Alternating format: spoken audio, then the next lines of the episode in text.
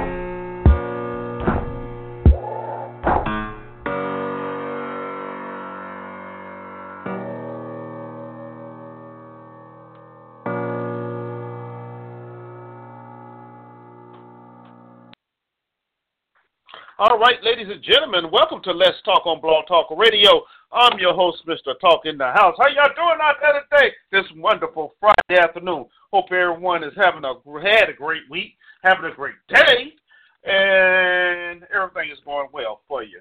That's right. We're back, y'all. That's right.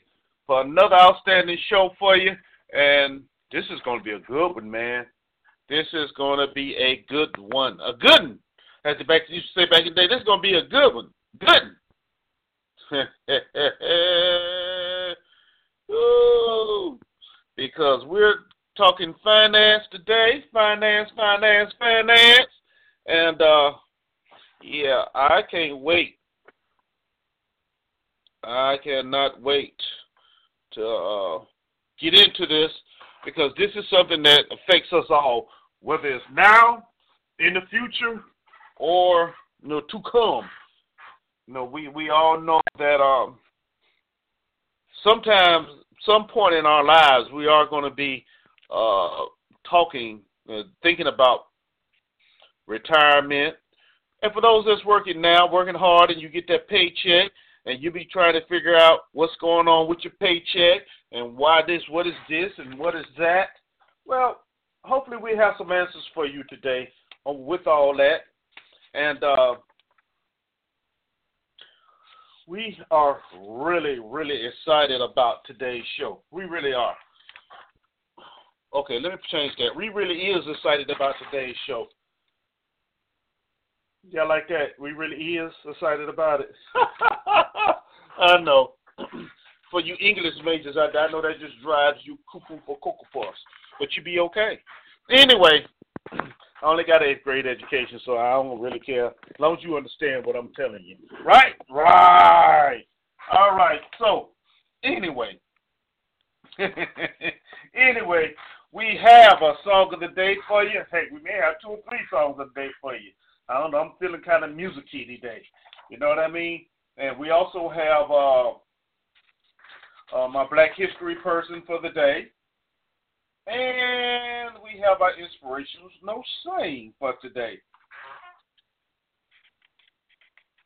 So, you know what I mean? You know what I mean? We're going to have a good day. We're going to have a good show. You know?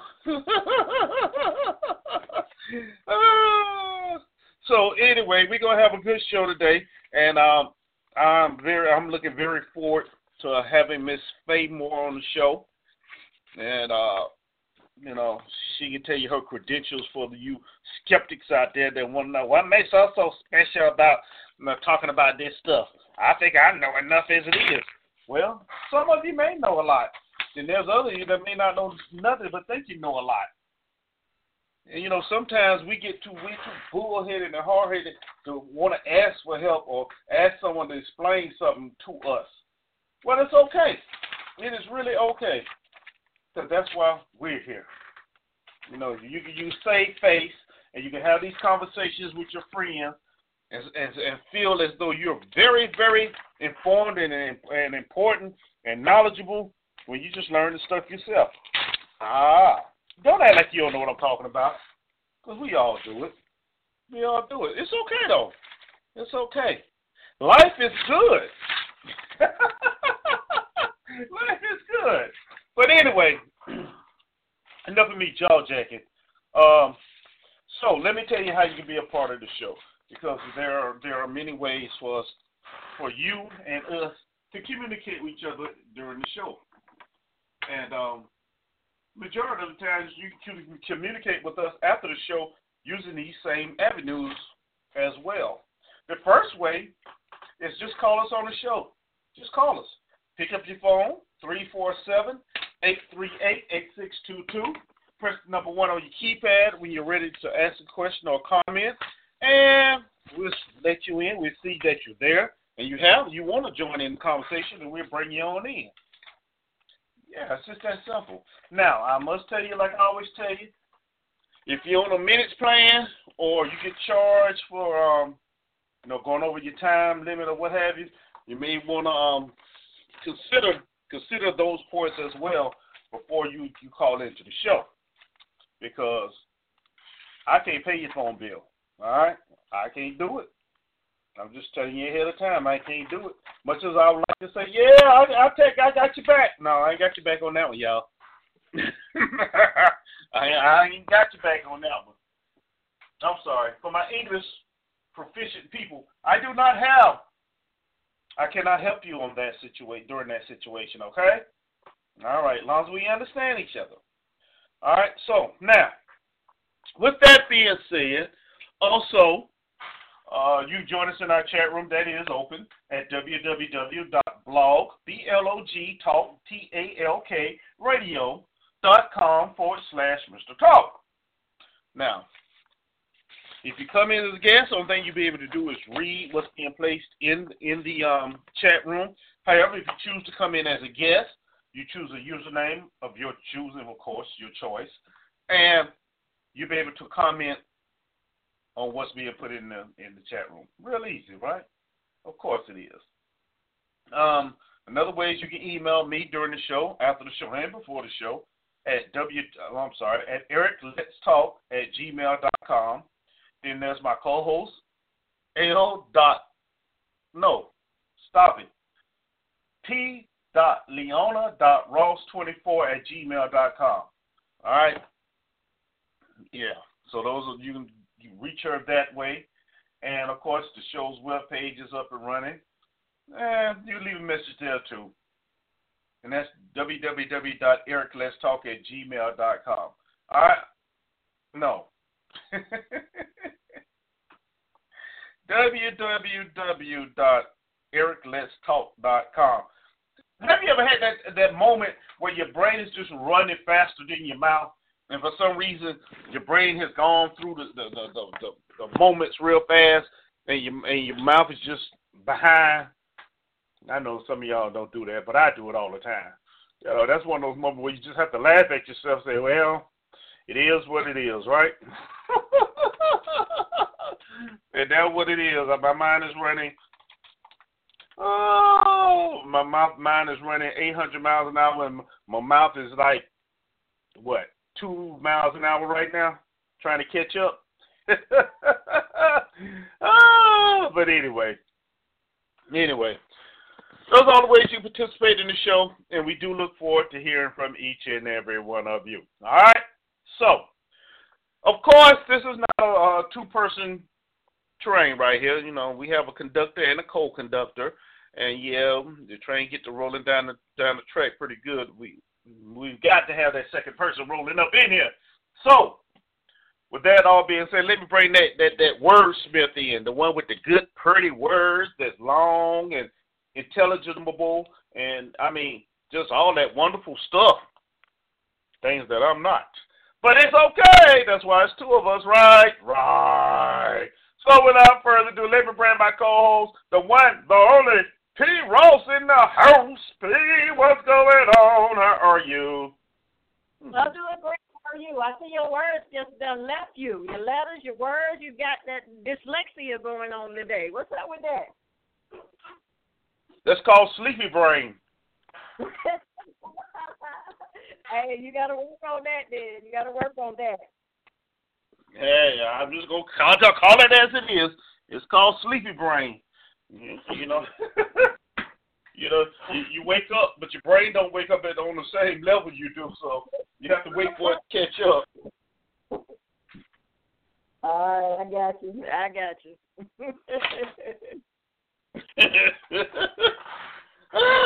I mean, let's be honest. Everybody does. You wake up and you have you you functioning like okay, yeah, I, I'll be all right in a minute. I'll be all right in a minute. I'll be all right in a minute. you be like, man, this is not working. Now you want to smack yourself. Some of you do. You smack yourself on top of the end face and carrying on, trying to wake yourself up. No, I just rather wait till um, it happen naturally. I ain't hitting myself now. I'm sorry. I'm not doing that. Done enough of that when I was a kid. Mhm. Uh, I understand. I got you. All right, we gonna work with it today. We gonna get through it. We gonna work with it. Of course we are. It's like eating a, a, a chicken leg, a chicken thigh. You know, it may take you a while to get to the to the middle, but once you get there, you're good. You done figured it out, right? I guess so.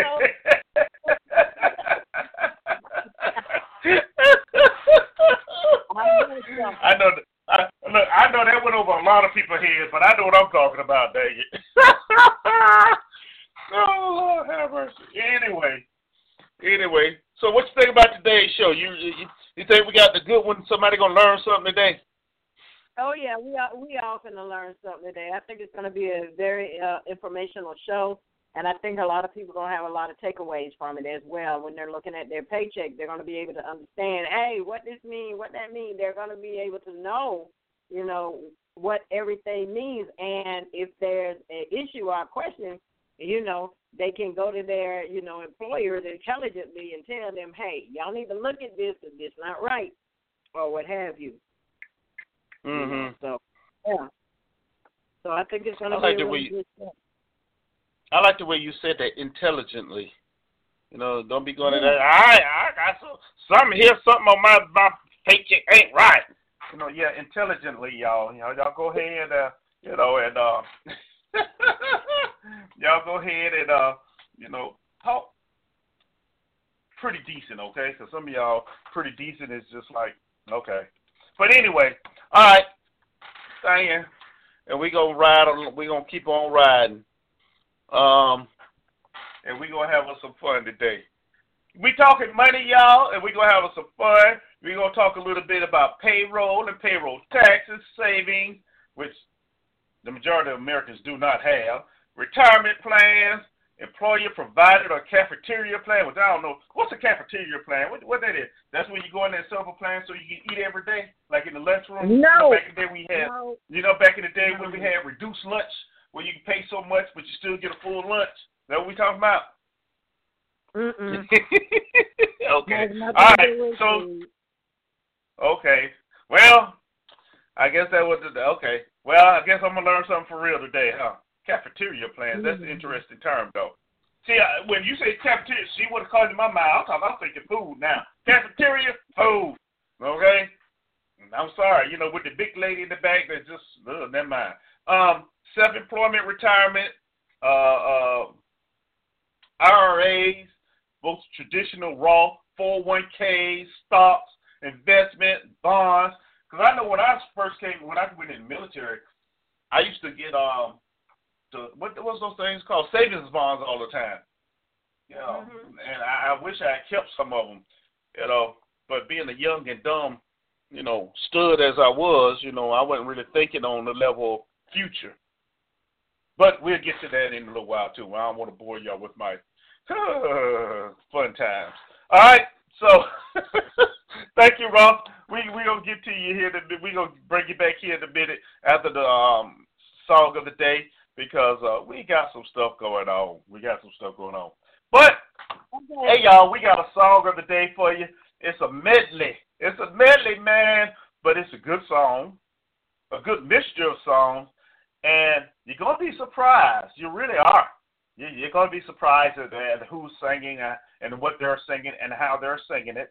And you know, this performance, I think, was the the essence of how you do things. How you sing a dang on song, man. See, I can't even sound like that. How you sing a dang on song. Really? Not really. Anyway, here's uh, a medley from Joyful Noise, the movie. Y'all enjoy it. I see y'all in a little bit. I'm tired.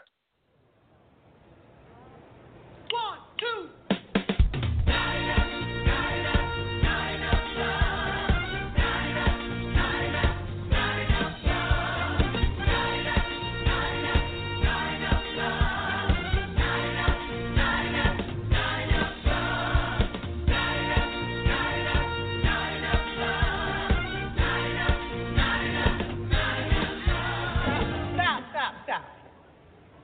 enough love. It's not enough. The Lord is worthy to be praised, is he not? Yes. I said the Lord is worthy to be praised, isn't he? Yes. Here's what I like to do. I'd like to take them just a little bit higher in here. Yes. Come on now, you understand me. Can we take them a little bit higher? Yes. Do y'all mind if we lift him up and take y'all higher? I don't know what they're doing.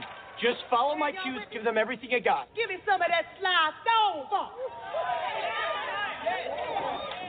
One, two, three. All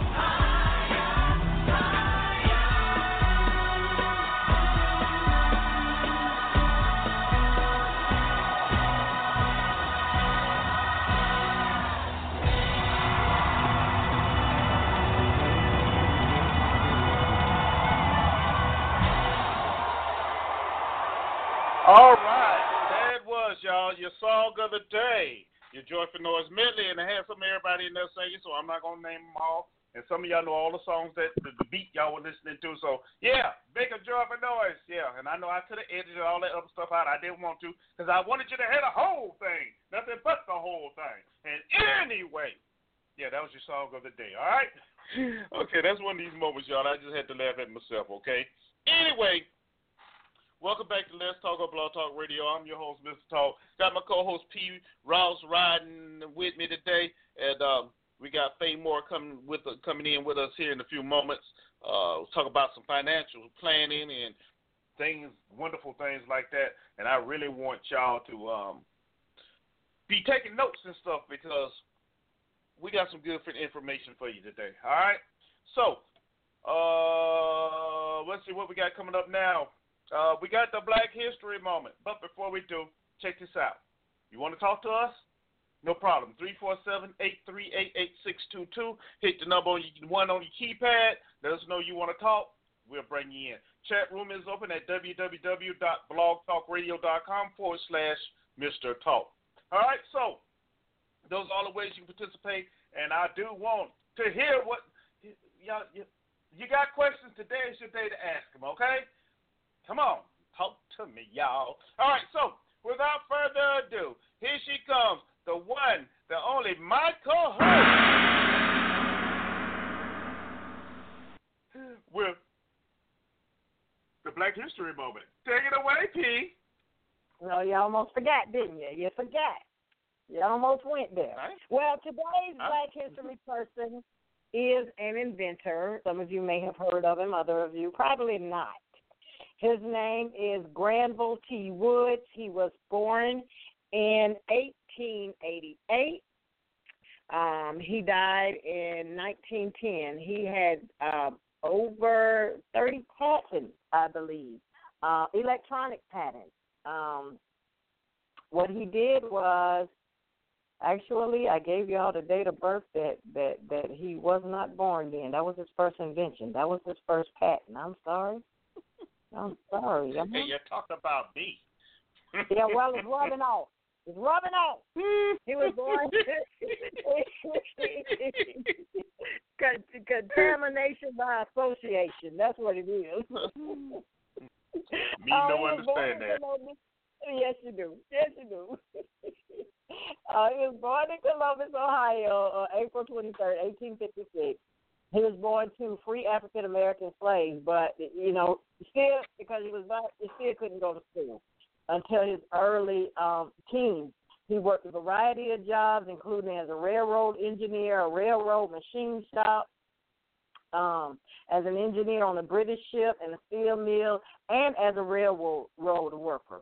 He lived in New York City um, during that time from 1876 to 1878, where he started taking courses in engineering and electricity because it was a subject that he realized early on that it was a key to his future. He moved back to Ohio in the summer of 1878, Springfield Jackson and Pomeroy Railroad Company, to work at the pumping station. And what that did, you know, it was the shifting of the cars um, from the city of Washington Courthouse, Ohio. Then he was employed by the Dayton Southeastern Railway Company and as an engineer. He was only there 13 months. So during the time while he was traveling between Washington Courthouse and Dayton, um, he began to form ideas that would be later credited as his most important invention, and that was the inductor telegraph. He worked in the area until the spring of 1880, and then he moved to Cincinnati. Hey, hometown, Cincinnati, hey. While living in Cincinnati, he eventually set up his own company to develop, manufacture, and sell electrical apparatus. And in 1889, he filed his first patent for an improved steam boiler furnace. Because remember, back then everything ran off steam, so he he improved it because he invented this thing, whatever it did. And and actually, it was a boiler and a furnace, so it heated up the place. His his his patents were mainly for electrical devices, including his second invention, an improved telephone transmitter. The patent for his device, which combined the telephone and the telegraph, was bought by Alexander Graham Bell. If you didn't know that. And the payment that he got from that freed him to devote himself to his own research. In other words, he didn't have to work for anybody else after he received that money. It was one of the one of his most important inventions was the troller, a grooved metal metal wheel that allowed streetcars, later known as trolleys, to collect electrical power from overhead. So those wires that y'all seen that that trolley hang from, yeah, he invented that, as well as the induction um, telegraph, which was the most important thing that he invented. Um, it was a multiplex telegraph, also known as the induction te- telegraph, or a block system. He invented that in 1887. It allowed men to communicate by voice over telegraph wires, ultimately helping to speed up important communication and subsequently preventing crucial errors such as train accidents. Woods defeated um, Thomas Edison's lawsuit that challenged his patent and turned down Edison's offer to make him a partner. Thereafter, Woods was often referred to as the Black Edison. So you remember Thomas Edison was was was credited for um, inventing the telegraph and such other things, but it was actually Woods who actually invented the multiplex telegraph and Edison, in in in other words, uh, tried to say that he had stolen his his invention, but it was actually Woods who had the first patent for that invention. Um, after receiving a patent for the multiplex telegraph, Woods reorganized his Cincinnati company as the Woods Electric Electric Company in 1890. He moved his own research operations to New York City, where he was joined by his brother Lake Wood, who also had several inventions of his own. His next most important invention was the power pickup device in 1901, which is the basis of the so called third rail currently used by electric power transit systems. From 1902 to 1905, he received patents for an improved air brake system.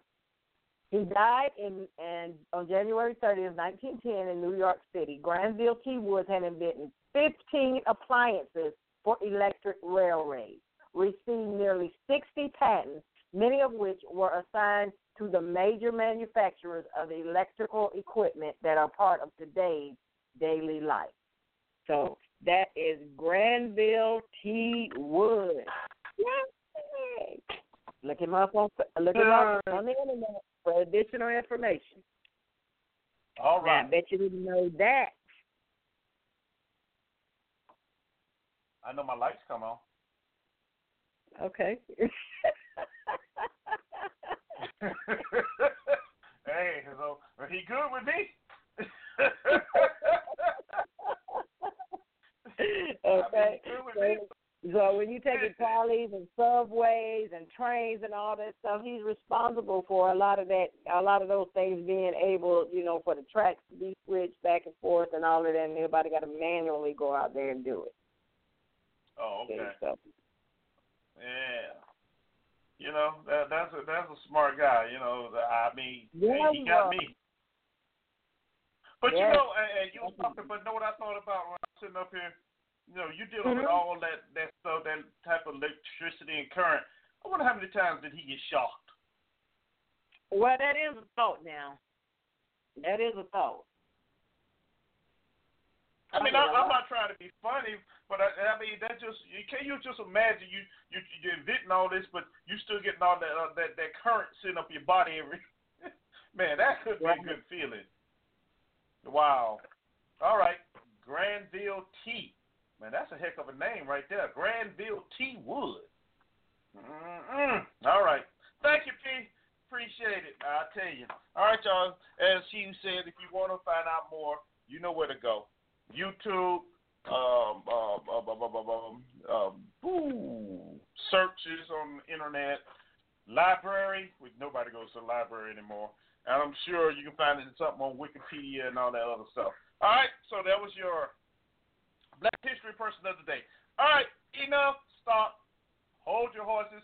I hope y'all done sit down, got your pencil paper ready, because it's that time, y'all, to bring our co, our co, uh, uh, uh, uh, la, la, la, la, la, our host, our guest in today. My brain's still playing tricks on me. Me bring. All right, let me try that again. It's that time, y'all, to hear from Miss Faye Moore, the guest today, and uh, I'm going to shut up. For some reason, my tongue, lips, and brain are not on the same sheet today, and I just, I don't know. But regardless, Faye, welcome to the show. How are you? And uh, we are ready for some great information that you're going to pass on today. Oh.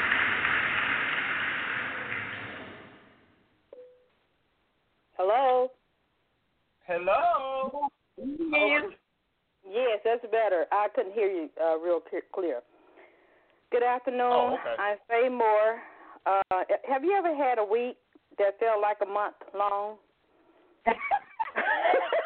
well, Look. that's how my week has has been, and so I'm going to try my best to give you as much information as possible regarding financial management from a uh, employee's point of view.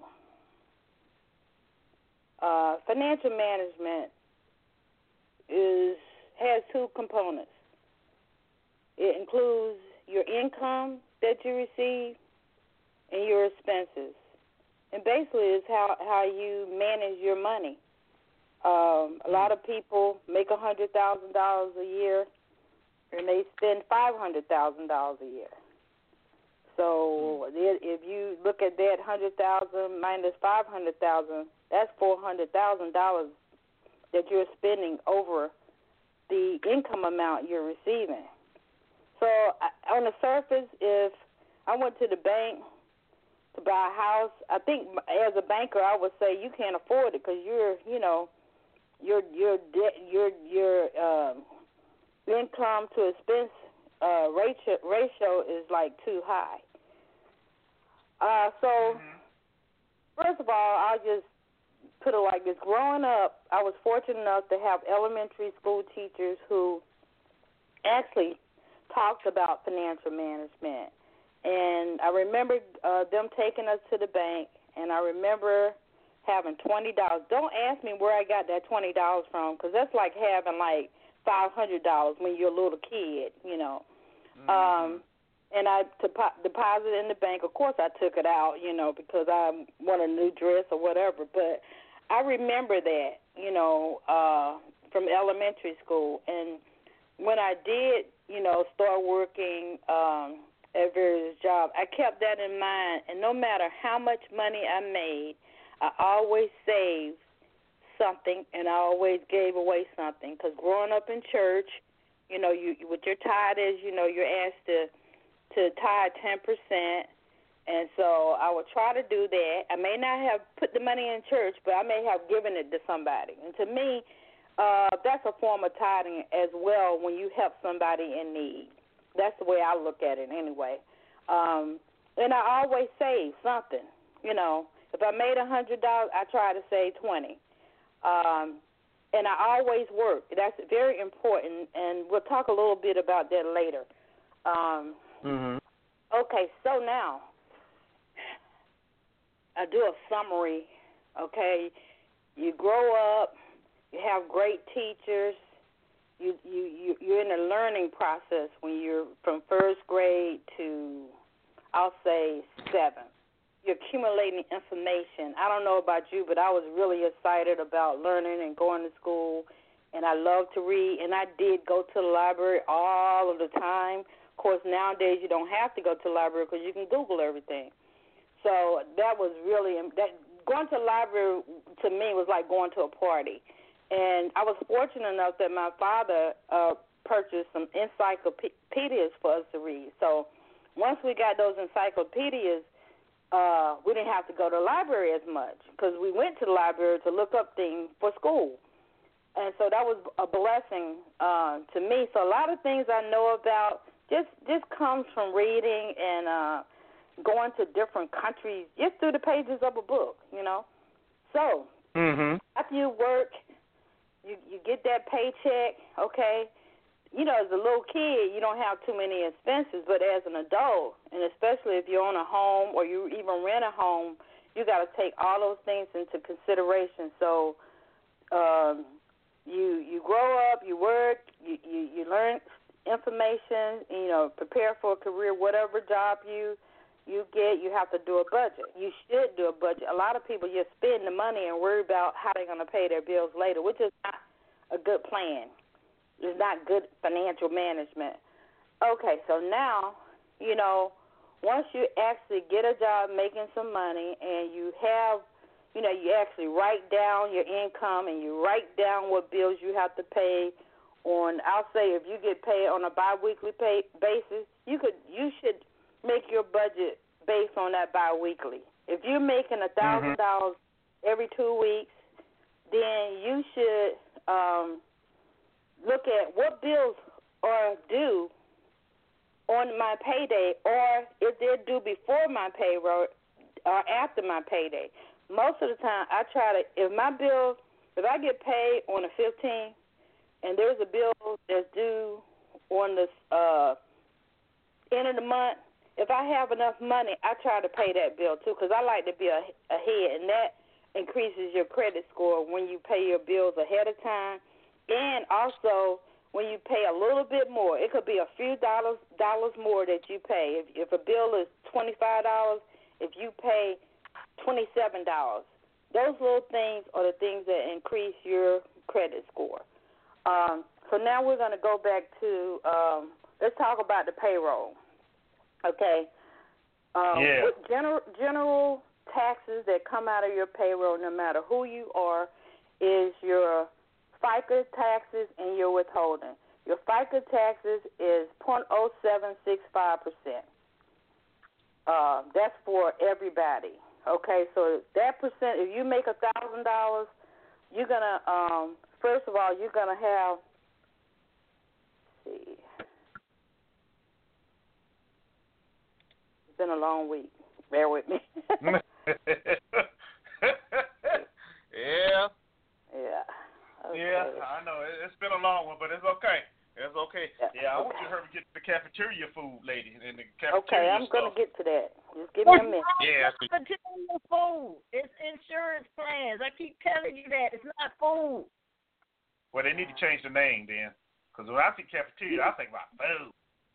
I'm gonna Don't call the IRS after we get off the phone and tell them that you said that they need to change the name. Okay. That's Okay, right. so That's right. let's get back to the thousand dollars that you're making. Okay, Um, right. let's do uh bi monthly, which is twice a month, and it's usually on the Mhm. 15th and the end of the month. Okay. So Right. if you make a thousand dollars, you're gonna have that point oh seven six five percent deducted automatically from that thousand dollars. Okay, that's seventy six dollars and fifty cents. That seventy six dollars and fifty cents is your represents your um, Social Security and your Medicare. Your Social Security is the money is, is is that money is put aside. That percentage is put aside for your old age. So if you work and you um, you're gonna have to pay that Social Security. That's automatic. You have no option to say I don't want to pay Social Security. You know, because if you don't, you might end up in jail. Okay, the Medicare taxes. That's for um, your health insurance when you're at when you turn 65 years old. When you're 65 years old, um, that's when you're eligible for Medicare, which is different from Medicaid.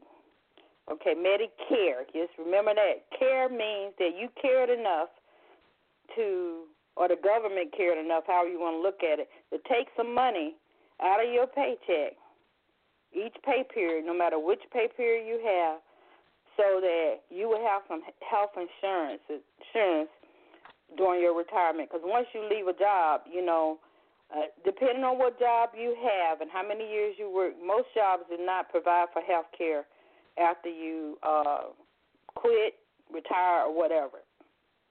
Okay, so the Social Security part, you're eligible currently. Now you know all the laws are changing every day. You know, with our new administration. But currently, our Social Security, uh, the age, the earliest you can collect Social Security is 62 years of age. Okay, I know a lot of people um, have had to collect Social Security, Security earlier than their normal retirement age because they may have lost a job. Uh, their finances may be such that they really need the money, even though they're working. It's just not enough to cover their bills, so they um, Mhm.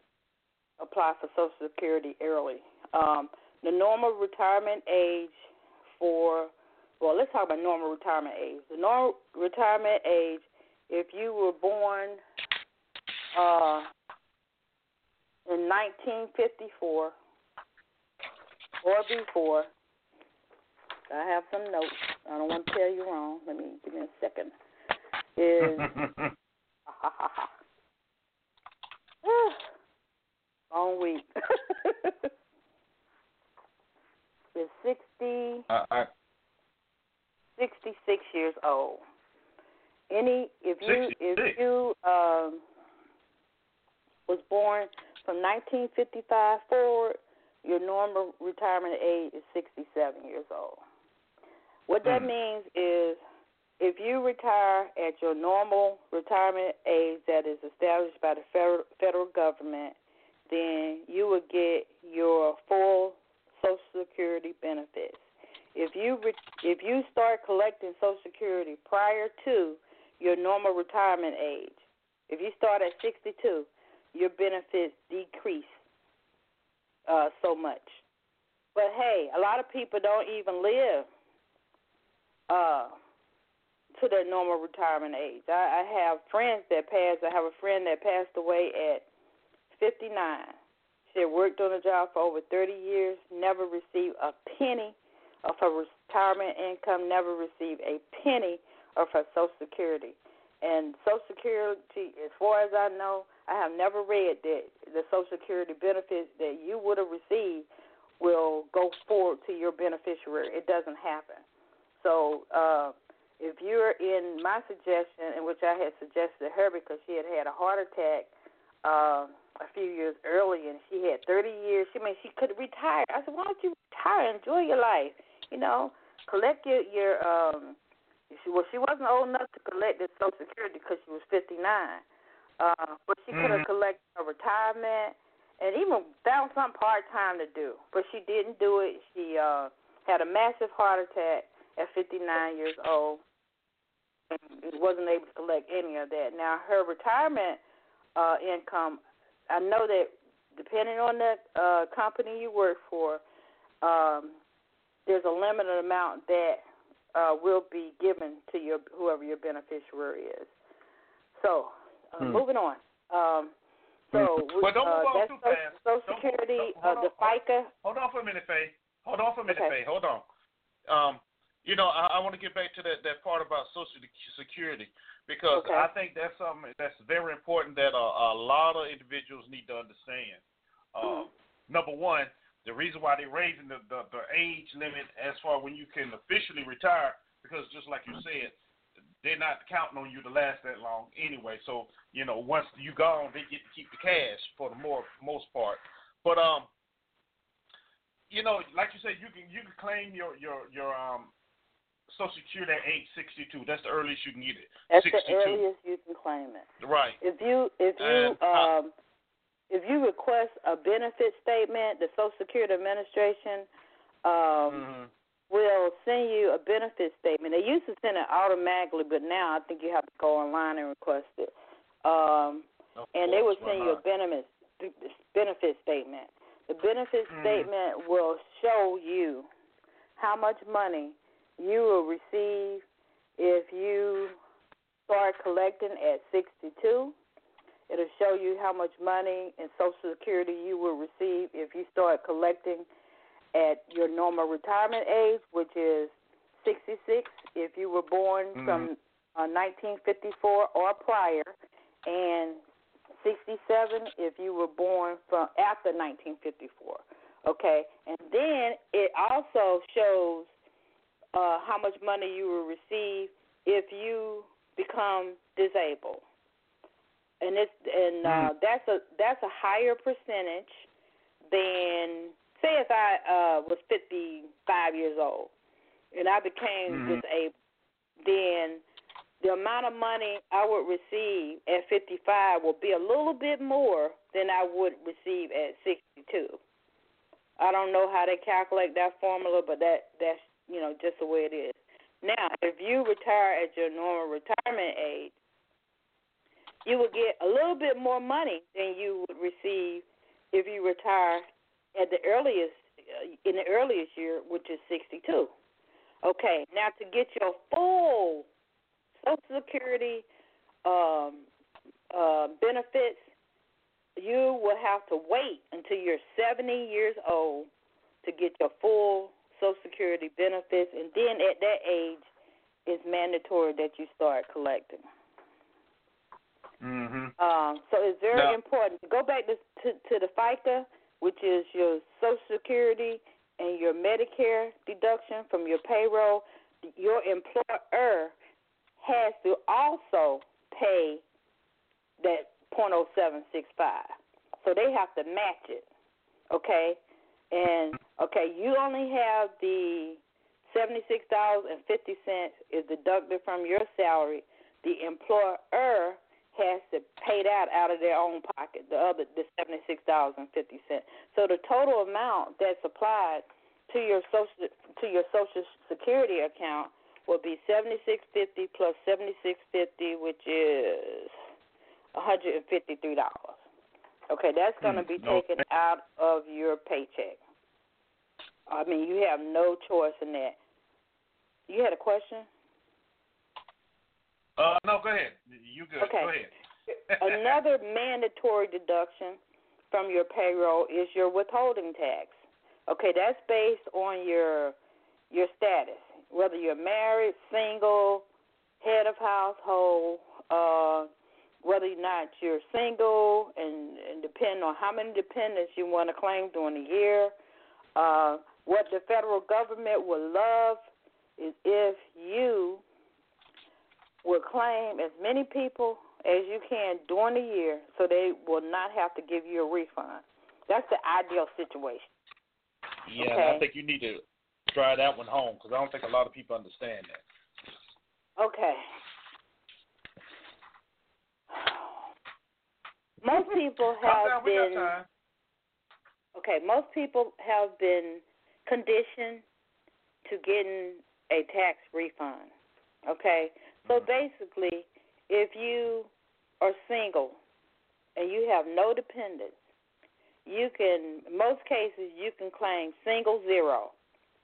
What that means if you claim single zero, you're going to have to pay the highest amount of withholding tax. No, you, that's going to be the highest amount is going to be deducted from your payroll check. Okay.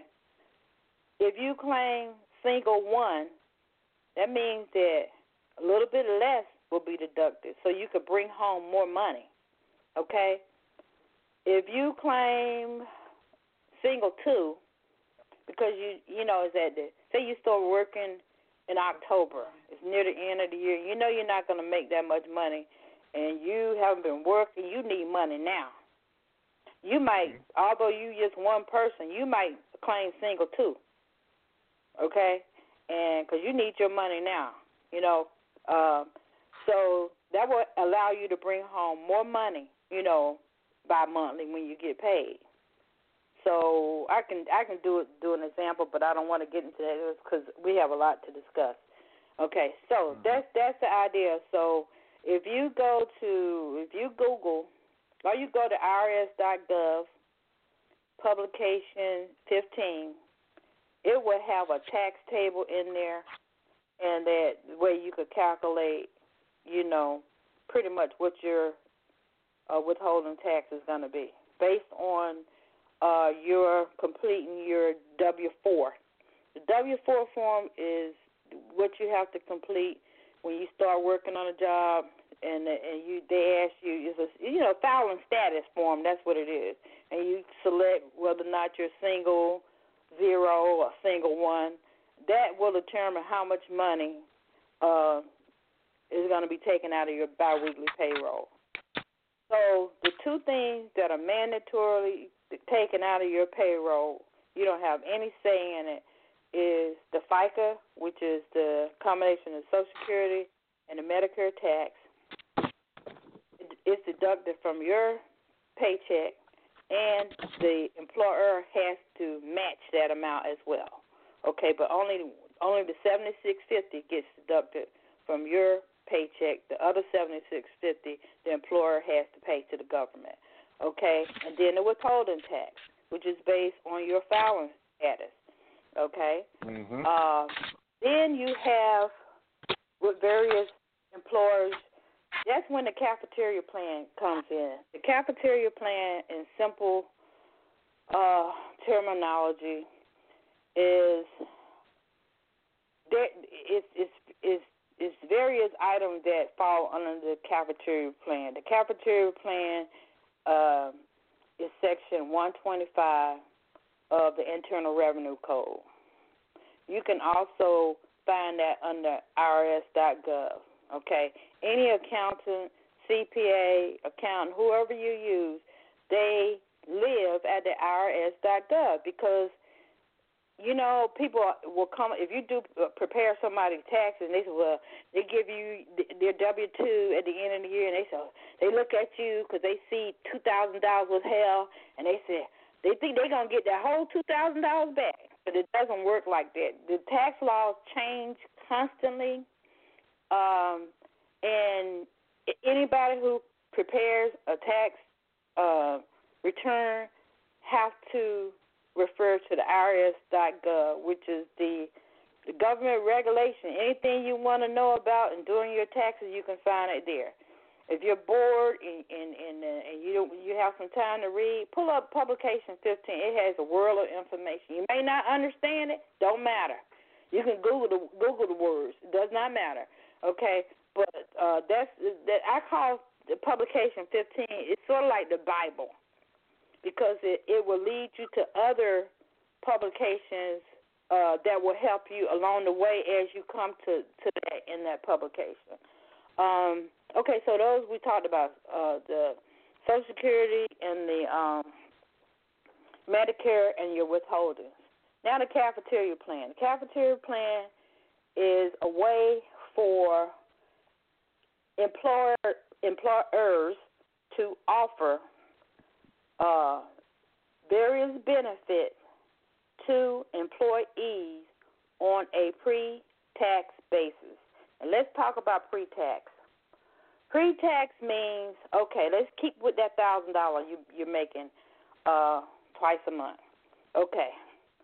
So there's various type of benefits under a cafeteria plan. They have a flexible spending account, limited purpose, uh, flexible spending account, dependent care assistant plan, and premium only plan. These type plans allows the employer uh, to only tax your earnings on a pre-tax basis. So what that means is if you make a thousand dollars every twice a month, okay, and say if you say I wanna I wanna put some money in a 401k, okay, all right. Say I want to put two hundred dollars in a four hundred oh one k. Okay. So one thousand dollars is your gross amount, and the two hundred dollars is what you're to put in a 401k, which is a retirement plan. Okay? So what what the cafeteria plan allows the employer to do, and this is within the section 125 government IRS uh, Internal Revenue Code regulations is to only tax you on eight hundred dollars instead of thousand dollars. So that means that your taxes on your income is going to be less, and that's a bit, a good benefit to have.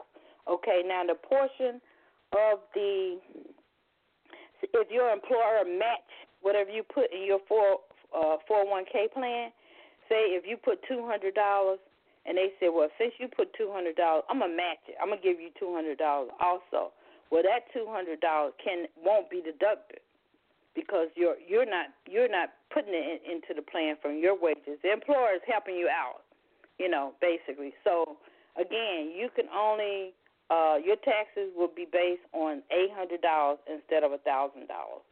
And it's, it's, it's various different types of uh, flexible spending uh, plans. Uh, one of the, one of the plans that I like that work for me, and it all depends on your financial situation, how much money you make, how many bills you got to pay. You know, it's an individual thing. I like what they call the Roth IRA. What happens with the Roth IRA? Okay, you can that two hundred dollars instead of you can you can have that deducted from your pay. Okay, and uh, okay, you can deduct that from your pay, but you're still gonna gonna be taxed on a thousand dollars instead of the eight hundred dollar with the with the traditional Roth IRA. I mean, I'm sorry, with the traditional four, ugh, with the traditional 401k. Okay. Um, you know, I'm sorry, I'm saying the wrong thing. Long week. Let's get back. Forget I the 401k. We're talking you, about the IRAs, the traditional IRAs, and the Roth IRAs. That's that's the traditional IRAs is like I said before.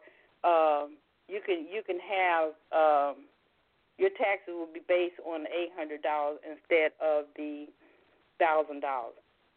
Okay, that's the uh, the 401k. With the IRAs, you have the traditional IRAs and you have the Roth. The traditional IRA, you're going to be uh, your tax will be based on the eight hundred dollars. With the Roth IRAs, your tax is going to be based on the one thousand dollars. But the good thing about the Roth IRAs is you don't have to worry about paying taxes on that two hundred dollars later because they're taxing your full gross salary of a thousand dollars. Okay, so when you withdraw that money out, that Roth uh, IRA money out of your retirement account, that's your money straight up. You don't have to uh, pay any taxes on it. You don't have to worry about the taxes. Um, the good thing about that is that you don't know how this tax uh, this tax situation is going to be, and so uh, it could go up it could go down. Most of, most likely, the way things are looking now, it probably is going to go up. I don't know. I can't predict. Uh, but I like the fact that I don't, you know, although I'm have to having to pay taxes, you know, eh, you know, on my gross. I like the fact that I can take money out of my Roth account and not be penalized with taxes. There is a period of time that you have to have the money in there, and the amount that you withdraw is you can't withdraw the interest that you earn on the um, the Roth. Um, you can only withdraw the principal. So a simple example is if you put two hundred dollars in there, you have to have that money in there a certain length of time, and then once you pass that length of time, then you can take that two hundred dollars out. But if it earned fourteen dollars in interest, you can't take two hundred fourteen dollars out. You can only take the two hundred dollars out. Okay. Uh, we're gonna move forward. So that's a that's a simple explanation of the cafeteria plan. The basic benefit of cafeteria plan is that you're only going to be taxed on um, is, is, is the pre-tax benefit of it. Okay, Okay, okay, hold, uh, hold on right, um, for a second. Um, now, when you were talking about the, uh, I want to go back for a minute. Okay. When you were talking about the the uh, Social Security, right, and yeah. and the age that that you retire on and all of that, I want to just make make this clear. All right. So now, on the Social Security, the later uh, was what what was what you said that the later now you you, you can retire or or file for your Social Security between the age of sixty seven and seventy. Okay, but the later. No, no, no. That's not what I said. I okay, said the earliest you can retire. I mean, earliest earliest you can start collecting your Social Security benefit is 62 years of age. Okay. Okay. If, if you Okay. were born before, at, if you were born in 1954 or earlier, your full retirement age is 66 years of age. Okay? If you wait to your full retirement age, you're going to get the full amount of your Social Security benefits. However, they're saying if you wait until you're okay, I I have the percentages here. Okay, if you wait, if you retire at your full retirement age, if you retire at 62, your benefits is going to be reduced substantially because you basically you're you're uh, collecting your. No, I'm sorry. If you start collecting Social Security at 62, your benefits are going to be substantially reduced because the government said your full retirement age, if you were born uh, in 1990, 1954 or prior, is 66 years of age. So you're essentially uh, collecting your Social Security benefits four years earlier than we said that you can. So we're going to penalize you for that. Okay?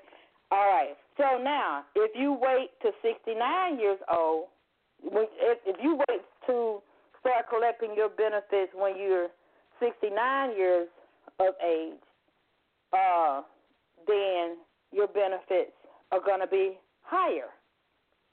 Okay? If you wait until you're 70, then you will get the maximum amount of benefits that you could receive under Social Security based on your income that you earn. Okay? They have a formula for that. I'm not going to go into that. Okay? Um, but they have a formula for everything. So that's that's what I said. Now, do you have a question on that? No, I was just trying to, to to clarify that that you know the amount of money increases that the uh, amount of money increases the later the longer you wait to uh, file for your benefits. That that was the The point. that longer I- you wait, the more money you're gonna get. That's basically it. Right. But, Yeah. You know, it depends on your financial situation, and Yeah. sometimes, you know, if you look at, I I I just say, for example, if if if you re- if you start collecting at 62, and you're getting like two thousand dollars a month, and you're sick, and you're tired, and you need that extra money because you got a lot of uh, uh, health insurance copay that's building up because you had surgery. Uh, my advice to you is start collecting your money at 62 because you have a lot of health problems. You may not, you might die before even being able to collect one penny of all that money that has been deducted from your paycheck all all those years you worked. You know, like with my uh, friend that passed away at 59, she didn't collect any of her Social Security that was deducted from her her her payroll uh, at a job that she worked for 30 years, over 30 years, and didn't even enjoy her retirement because she wasn't retired. So I mean, her uh, beneficiaries got some money, but they they they they wouldn't was not going to give her the full amount that she would have received if she had lived longer. You know.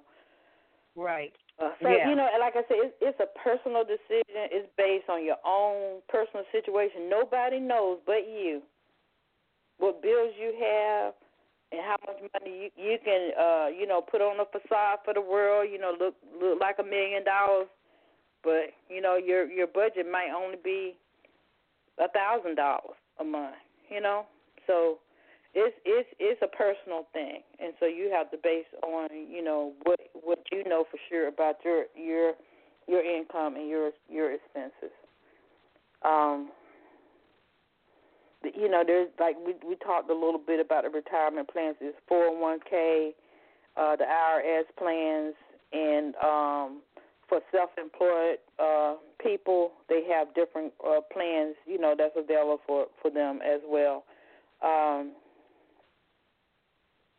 the state of Florida has a uh, you know has several options within their retirement plan. Um, You know, uh, talked a little bit about the traditional IRAs and the Roth IRAs and the 401ks. Uh, there's other ways. All of all these retirement plans you participate in, so that when you retire, most people income reduced when they retire because they're only living on uh, their Social Security uh, benefits and their retirement benefits, and that all depends on uh, where you work. The Social Security depends on how many years you work and on the salary you you you made when you uh, you worked. Um, and then there's other ways you can prepare for retirement. Some people invest in stock. Um, some people invest in bonds. You know, um, Apple when it it first started out. Uh, uh, you know, I, I remember making a small investment in it. It was uh, seventy eight dollars per share, and uh, thank God I held on long enough to to it became like at one point six hundred dollars per share. So that was a great in, increase and a blessing.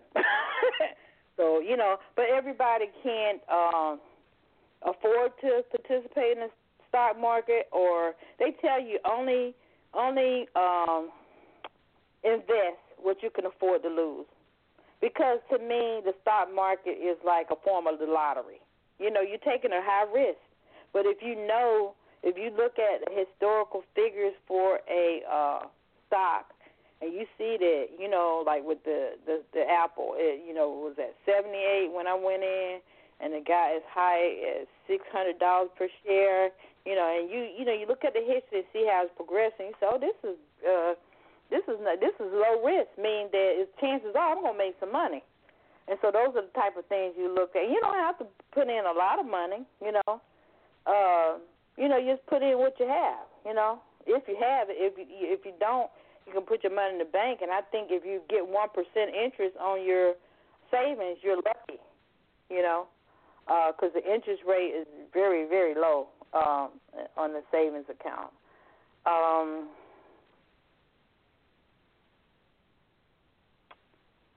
I think that uh, I just about covered, but I wanted to talk about uh, too. okay, now, now, now, I understand what what the cafeteria plans are. Uh, unlike Mr. Talk, he's still, you know, trying to get a sandwich or something. Okay. But, um, but um, um, the the what I'm trying to say. Okay. Ain't nothing wrong with are, bologna sandwich. You, you're not go to the kitchen, get your sandwich or something while while we discussing, you know, finances. So you won't be hungry, and, then, and then maybe your brain will function a little bit better, and keep up with your mouth. I don't know. Maybe you're just hungry. I don't know. Anyway, anyway, uh, Miss Faye, um, the cafeteria plans, right? Those are not taxed. Those are are pre-tax um, plans. Now, right. when you're talking about when you're talking about, I know one of the one of the things I didn't hear you mention, um, which I wanted to ask about, was the deferred compensation. Is that part of a cafeteria plan or not? Or are those? I'm going to say yes because in general, uh, it's, it's pre-tax. Okay. And and the 401k is a deferred compensation benefit. Okay. Okay, so whatever you uh, like with the thousand dollars, if you um, um, are involved with the 401k plan and you have mm-hmm. two hundred dollars taken out of your uh, paycheck twice mm-hmm. a month, that's four hundred dollars right. a month. You're only going to have to pay taxes on the eight hundred dollars, which is a thousand dollars less the two hundred dollars that you um, uh, contributed to the 401k. Okay. Gotcha. Mm-hmm. Right. Okay. Now, some jobs don't offer cafeteria plans. Some jobs just, I guess they're too small. I'm sure there's a, a employee limit that you have to have. Uh, uh, I would say anybody have any additional questions on the cafeteria plan, go to section 125. Go to irs.gov and just uh, on the search engine, just put section 125. and they have a lot of information, a whole world of information for you to read on that. Okay. All right. Now, talk to me about, um, you know, the deferred compensation, the Roth IRA, you know, different things like that. These are things that you put um, in your in your in your retirement. But what what what happens to those once you leave employment? Or, or you know whether your job ends, or whether they fire you, or whether you move to another job, or what have you. If Okay. you move to another place of employment, are you able to take those funds with you? And if you're no longer employed with that company, do you have access to those funds? And is there a penalty, you know, if you you request those funds to be taken out? Okay, all these all these uh, questions you're asking depends on the employer that you're working for, and it Mhm. depends on the type of plan that they have. Uh, in my experience, uh, when I've left jobs, you know, sometimes depending on my financial situation, again, I took all my money out of my retirement plan because it was money that I had to live on. You know, sometimes, you know, I would just leave a job because of the stress level and I was like, you know, you look at what you because you got to eat after you leave. You make those kind of decisions, you know. So, oh, what do I have in my retirement plan? Now, if you only been working there a few years, then you maybe have. If you're lucky, uh, you had a, a situation where they match your contributions to your Mhm. 401k. Then you might have maybe five thousand dollars. Everything depends on your salary and how much money you could afford to put into the plan. You know, Right. you might take that five thousand dollars out to eat on, to pay some bills on until you find other employment. Okay, but it's a situation where maybe your new job didn't start for a month because you wanted to take a break in between. You might Okay. be able to take some of it out, but that's your money, and you can take it all out or you can keep it in. If you, in some places, depending on your situation, if you take it out, you're gonna have to uh, pay taxes on that money. If you didn't have a Roth, if you didn't have a Roth uh, IRA, you would have to pay taxes on the on the money if you had a traditional IRA. You know, Okay. if it, you had a 401k, you know they, uh, you know, you would have to pay taxes on that money. You know, because the the 401k, you know, since they is pre-tax, they deducted that from your your salary initially. But now that you withdraw it, you're gonna have to pay taxes on that money. And what the heck? We're gonna have to pay taxes anyway. But if I need to pay my mortgage and my rent or my utility bill, what I care about taxes? You know, hopefully at the end of the year you'll be able to uh get some of that money back because they're gonna take it out at a very high percentage rate. You know, like if you had five thousand dollars in there, they, they, they, they, they, they're gonna automatically take I think it's twenty some percent out. You know, it's not gonna be your regular uh seven point five seven seven point six five percent. It's gonna be more than that. You know. It's gonna be wait a minute, let me tell you about it's gonna be it's gonna be your your your for your Social Security and Medicare. It's that percentage is gonna be the same, but if you're withholding, they're required to take additional amounts out when you withdraw money like that. Because basically, the government want to make sure they get whatever taxes uh, that's due to them from your early withdrawal of your retirement. They don't care about your your situation, you know. But you have to do what's best for you. Did I answer your question? Yeah, I just you know I just wanted to know whether you know what the uh, penalty was. You know, uh, It varies. It varies. I can't tell you that. I tell you, it's it's it's a high percentage. You know, you might be at uh, a fifteen. Like I said, they have to take. I don't. I don't have the exact amount in, in with me, but I know it's twenty two percent. It's a lot. And that's that's okay. And that twenty two percent that they take, that is money that they take right out of they whatever deduct it from your withdrawal. If you if you Okay. withdraw, say I'm taking out five, I'm taking out all my money, and it equates to five thousand dollars. They're gonna deduct that FICA, which is the Social Security and the um, Medicare tax, and they're gonna deduct withholdings from that amount. And whatever the difference is, that's what you're gonna get. That don't seem that don't seem fair. It's my money. Why? because the government say we we you you know you got to pay taxes on this money. Another thing about Social Security is think about all the people who are receiving Social Security disability. Right. All those people are younger than 62. So that's another thing when they talk about the Social Security uh, funds are gonna be are gonna uh, give out by 20. I think they said 2020 now. Uh, that's because a lot of people, you know, there's statistical data that they use to calculate and do all these estimations for uh, mm-hmm. the length of time that the, the funding they have in Social Security that's collected from your payroll taxes. All that is taken into consideration. But when so many people uh, apply for disability at an early age, earlier than 62, that means that that that the fund that they have estimated that you uh, they're gonna have available for people who retire at their normal retirement age or at the 62 62, which is the earliest date that you can start collecting Social Security, and then 66 mm-hmm. if you were born uh, in 1954 or earlier, and then 67 if you were born after 1954. That disability, those people on disability that are younger than 62 are diminishing that fund.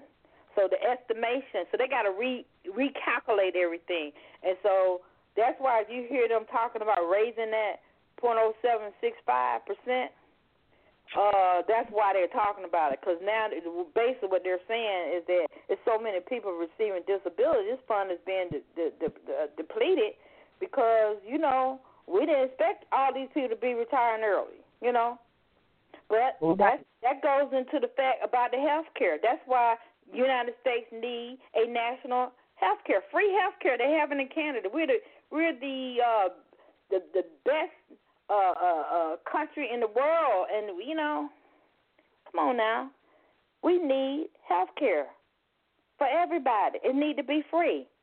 It need to be free. But that's the way it is. So all these things play uh, uh play a factor in, you know, why things happen the way they happen with our taxes and everything. It's it's complicated, but it's it's okay. Now on the on the um um um retirement. Um, when you when you are your 401ks or whatever. Now, does that is that the federal amount that that is taxed on there, or does it vary by state? I don't understand your question. When you said that that because they're pre-tax dollars okay. you own it, does the amount, does the percentage that they take, is that the federal percentage that they okay, take? Okay, that's, that's a very good question. I can't answer that question. I can only answer part of it. All I know is for federal, for federal income tax purposes, you have to, if you have a deferred compensation of any kind, whether it be a 401k or IRA, a traditional IRA, a Roth IRA, or whatever else they have out there, then you have to pay federal taxes on that. Now, to to to answer your question without and that which I don't do, I don't answer question without knowing the answer. I don't think that there's any on your your retirement plans. I'm almost ninety percent sure that you don't have to pay state tax on a retirement plan. Okay, so then that that twenty two percent or whatever is yeah is the federal rate. It's it's probably a little bit more.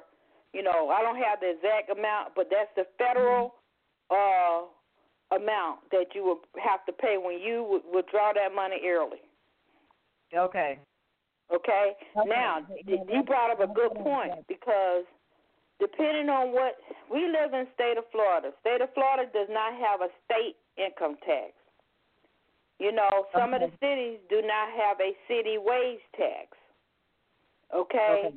Our state does not have a state unemployment tax. However, states like Pennsylvania, and depending on what city you live in, I know with Philadelphia, it has you have to pay your FICA which Mhm. is your Social Security Medicare tax. You Mhm. have to pay withholding tax. They have a city wage tax. They have a state tax, and they have a unemployment tax. The unemployment tax uh, is because of, I'm pretty sure they still have it, but I'm not 100% sure. I know when I was was doing people taxes who lived in the Pennsylvania, uh, they had an unemployment tax. Okay, uh, that was because the unemployment rate was so high. There's a lot of people on unemployment, so they char- start charging a tax. Uh, the state tax. You know, a lot of states in the United States does does not have a state tax. A lot of people come to Florida and other states because of the tax consequences. You know, we don't have a state tax. In Pennsylvania, well, over 20 years ago when I was doing it, it was 2.2 percent of your wages. Okay, the unemployment tax was maybe point zero zero two of your wages. That means Okay. money being deducted out of your salary, mandatory deduction. City wage tax was like almost five percent. Now that's a lot of money to come out of your paycheck before you. I mean, so when you get your net pay, you know, eh, it ain't Yeah, gonna that look is pretty. Now those rates are higher because you're talking about large cities. Things cost them more. The the the wages are. In some cases, I'm not gonna say every case, case you make more money, but it sort of balances out because after you get have all those taxes deducted from your salary, you know, hey, you know, it makes a difference. Yeah, it does. It does. Now, talking about our net, our net, our net uh, income at the end of the day. That's what we. At the end of the what we- day, if you live in a state like Pennsylvania, and I don't Mhm. have the exact percentages of the tax, it could mean the different. Okay, if you live in Pennsylvania, you make a thousand dollars bi-monthly, which is the fifteenth of the month, and whatever the last day is of the month, that's two thousand dollars a month. It could be the difference between, like with the state of Florida. Now we just talking about the basic taxes. We ain't talking about no child support deductions and uh savings deduction. We just talking about the basic, because that's other things that gonna decrease your net take home pay. Okay, if you live in a state like Pennsylvania that has a all those taxes, you got your FICA, you have your withholding, you have your city wage, you have your state taxes, you have your unemployment taxes, all that together on a thousand dollars. I'm just guessing. You know, it might be like three hundred dollars difference in what you bring home. Mhm. Whereas with Florida, you, you living in Florida, you might bring home three hundred dollars more, but living in Pennsylvania, you might bring home three hundred dollars less. You know, with that thousand dollars, I don't. You know, I would have to just sit and calculate that. But that that's the difference. That's why I think in Delaware, uh, let's see, it, it's it's it's quite a few states that do not have um, state income tax. Uh, and and when you're talking about retirement, uh, that's something to consider because you want to try to keep as much of your money as you can. Because even some when you retire, like I said, when you retire, you take that money out of your 401k or, or, or IRA, traditional IRA. You don't have to pay taxes on that money. Whereas if you had a Roth IRA, you don't have to pay taxes because you already paid the taxes. You know, so those are when you're talking about your financial management. Everything depends on uh what your income is and what your monthly expenses, you know, are. You know, so. Um, Okay, my question my question was gonna be gonna be this. Okay, now you see a discrepancy in your in your net um in your net income.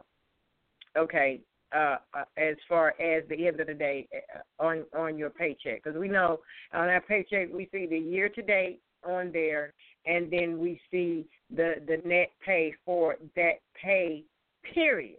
You see two line, two columns. One is is is based on that fifteenth of the month, what you made for this ta- this tax period, And then they Right. have another column with the year to date amount. All that's doing is if you started a job in January, all it's doing is for each line item is accumulating.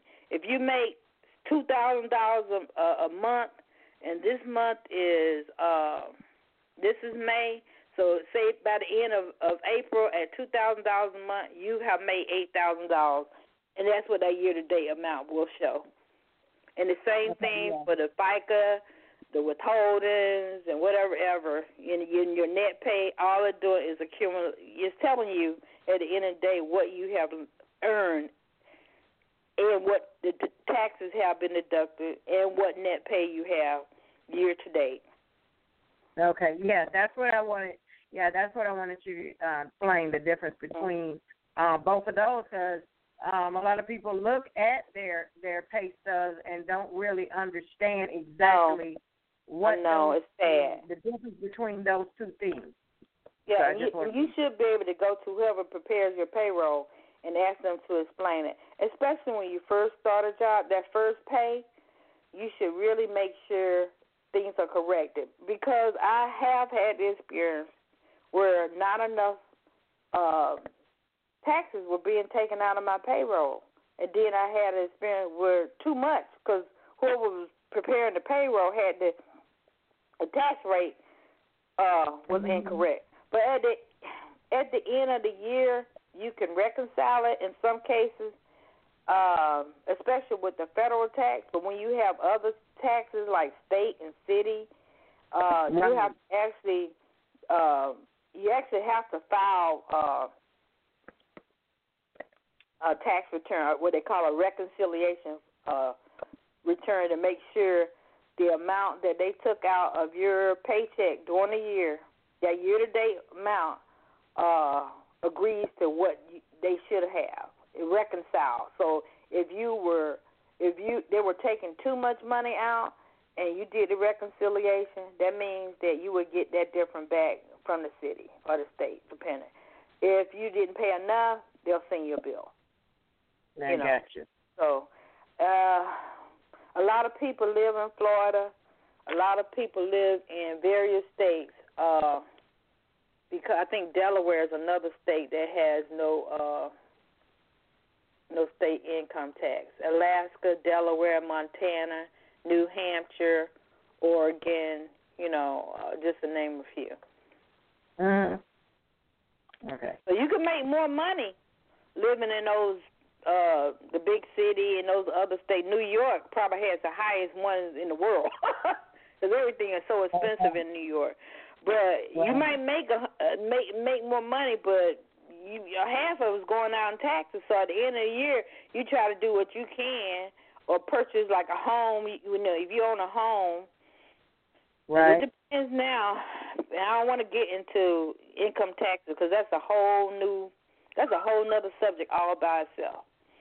But just in general, uh, if you're able to itemize, that means that you know you you you do your 1040, and then they have what they call a Schedule A and B. They have Yeah. what they call standard deduct- deduction.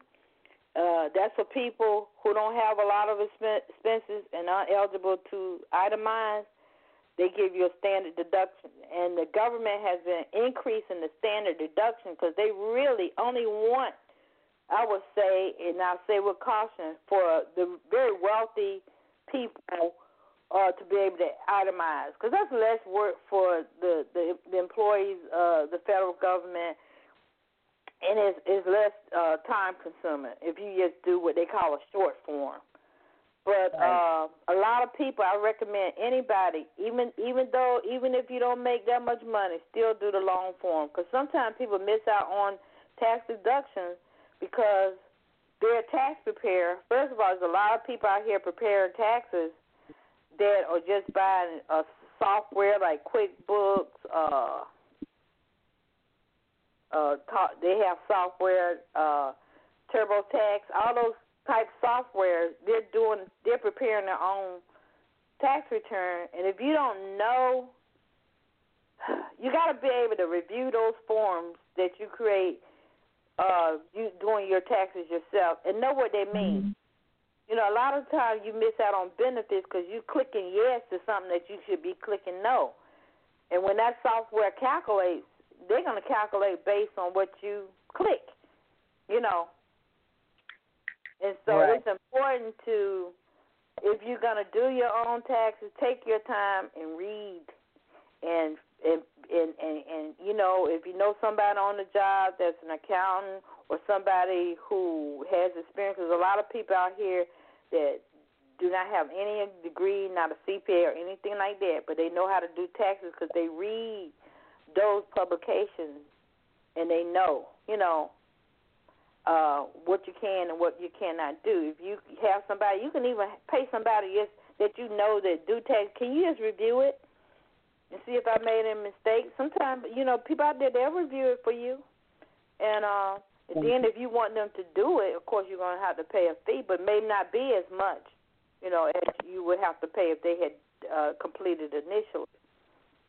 But uh, I've done uh, a lot of people return. A lot of people uh, uh, are just afraid of um, the IRS. They're just human beings. You know, I've I've been through audits and and uh, been uh, help people with their audits. They're just human beings. They want you to communicate. If you ignore their letters and stuff, that's when you get in trouble. They make mistakes. And one thing that is very important is if you ever get audited by the IRS, that's the opportunity for you to redo your taxes. You can you can have you can have your taxes amended. Then you can say to them, you can hire somebody and say, look, I I want to amend my tax uh, uh, return because I missed some things. You know, it may be in your favor. You may have to pay, or you may not. You may get more money. You know, it depends. But that's the time that you can amend your return. And a lot of people just just accept whatever they say. IRS, the people that work there are human beings. They're not machines. Those machines make mistakes too. They get off, you know, and they have to be, you know, re- reconstructed or recalculated or whatever they do. They have to have an IT person, you know, the the software person to come in and look at it because nothing is perfect, you know. Uh, so you know, you really, like I said, if you're gonna do it yourself, take your time. And uh, there's, there's nothing wrong with consulting with someone that that uh, that is in the business or or or has experience doing uh, tax return. You know, um, that's that's very important. You know, I've done tax return where I've done.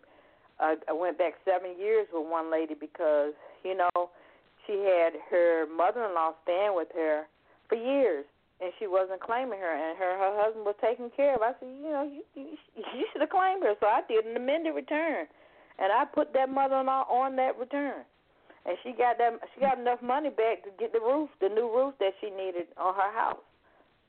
You know. Okay, I got, I got a question. I got a question uh, on, on on on that as well because you were talking about filing the long form, form, and you know at the beginning of the show you were talking about what we tied and and how we tie to our churches. Would Yes. we be able to include that if we deducted, you know, did the itemized deduction? Would be able would we be able to include that, you know, as charitable contribution? Yeah, of course. That's that's one of the main uh, uh, areas where people can include the charitable contribution. Not only uh, financial monies that you contribute. If you contribute clothing to Goodwill or to your church, you know what you do is you would. Uh, they have a. Uh, they have a when you're doing your uh, non-cash contributions, uh, they have like a, a form, and that they they give you an estimate based on the condition of the clothes. If they're in excellent condition, medium, poor, they give you an estimated amount that that those clothing are worth. So you don't have Okay. to really think about it.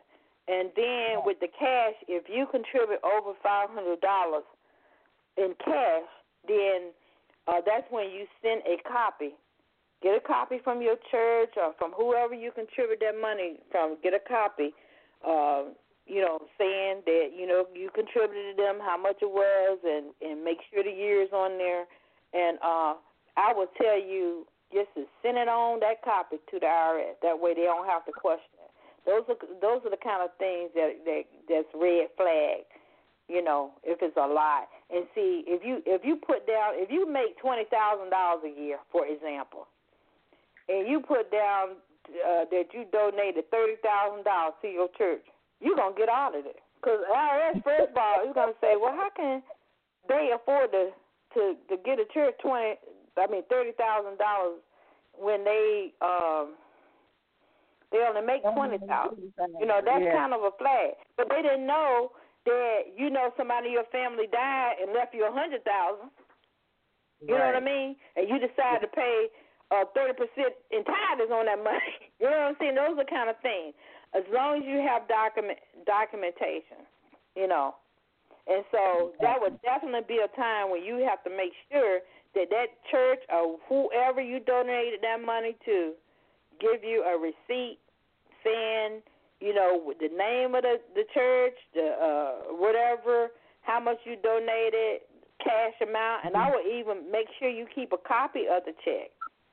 If you don't have a, a check, if it's a transfer, make sure you keep the transfer records from your bank account. What I do personally, I have every year at the beginning of the year, even even before, even because sometimes you get uh paperwork, say like in October, or November, that you know you're gonna need for the next year's tax return.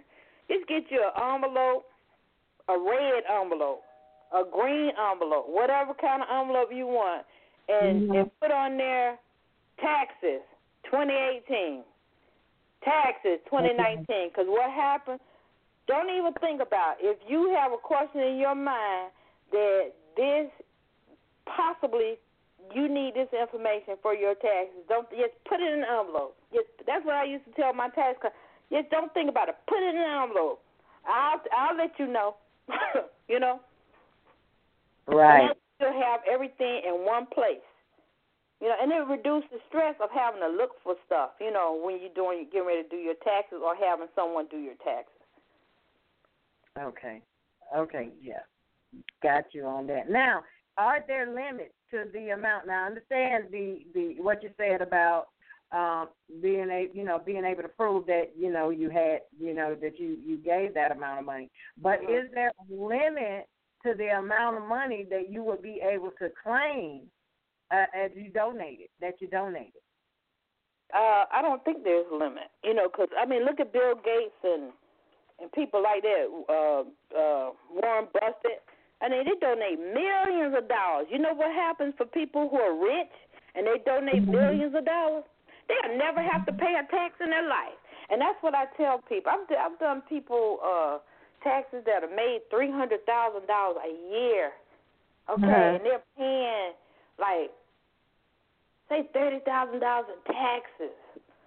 One man, Okay. you know, had one job. He made over five hundred thousand dollars, and uh he was a lobbyist, and he was paying like fifty thousand in taxes. I said, man, why don't you donate that money to some charitable organization? You know, because the government got enough money.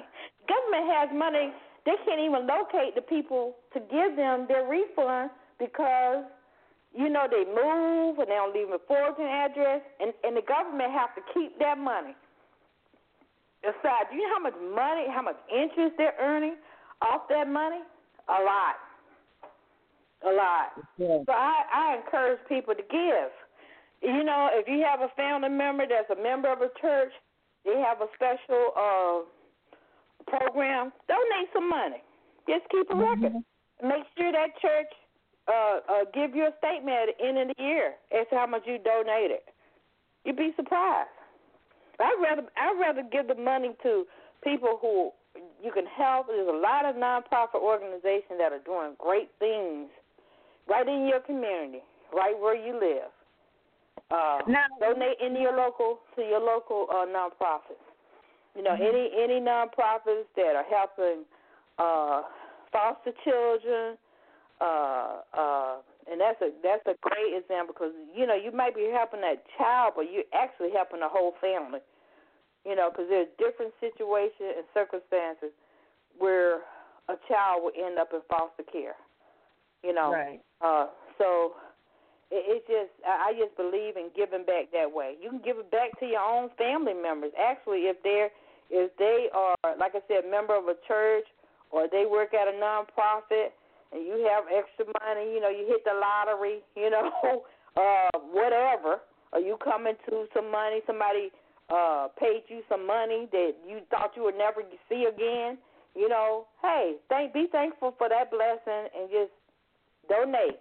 You know, it it makes you feel real good.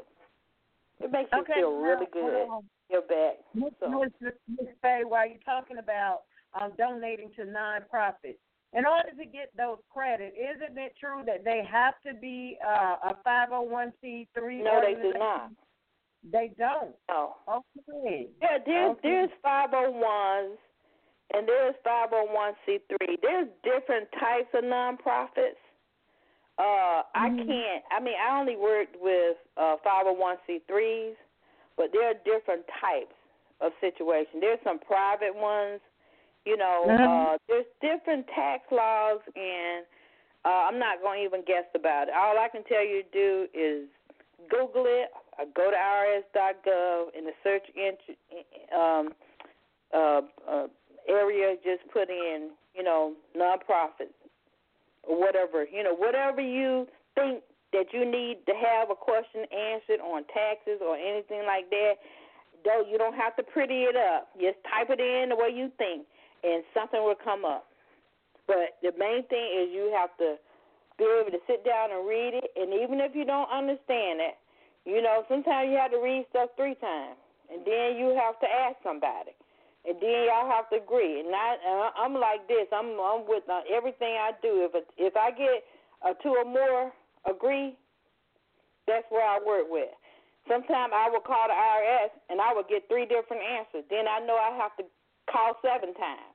Because if I get Mhm. three different answers from th- three different people, I'm going to go to seven. I got you. I'm going to call seven people. I Mhm. got to get two or more people agreeing. because there's a lot of people that work, unfortunately, for not just the IRS, but a lot of companies that don't know the rules. A lot of people, when they're they get jobs, they don't get any training. It's on the job training, and sometimes the people who trained them were, was not trained, so you only know what the people that train you know, and some of them don't train you everything that they know for whatever reason, you know. So a lot of things, you know, uh, you have to read and know for yourself and get an understanding. And the only thing that's helpful is to ask questions.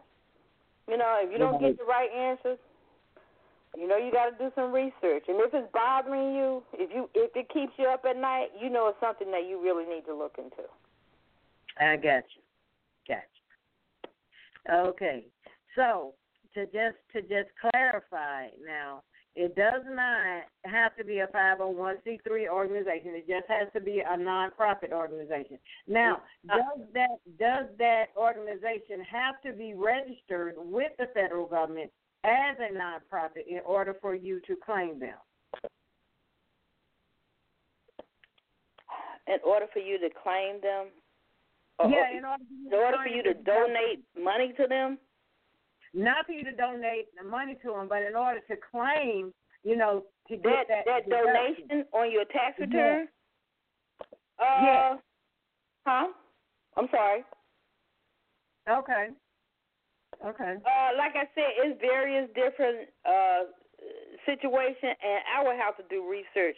As far as I know, I know Mhm. there is some with churches.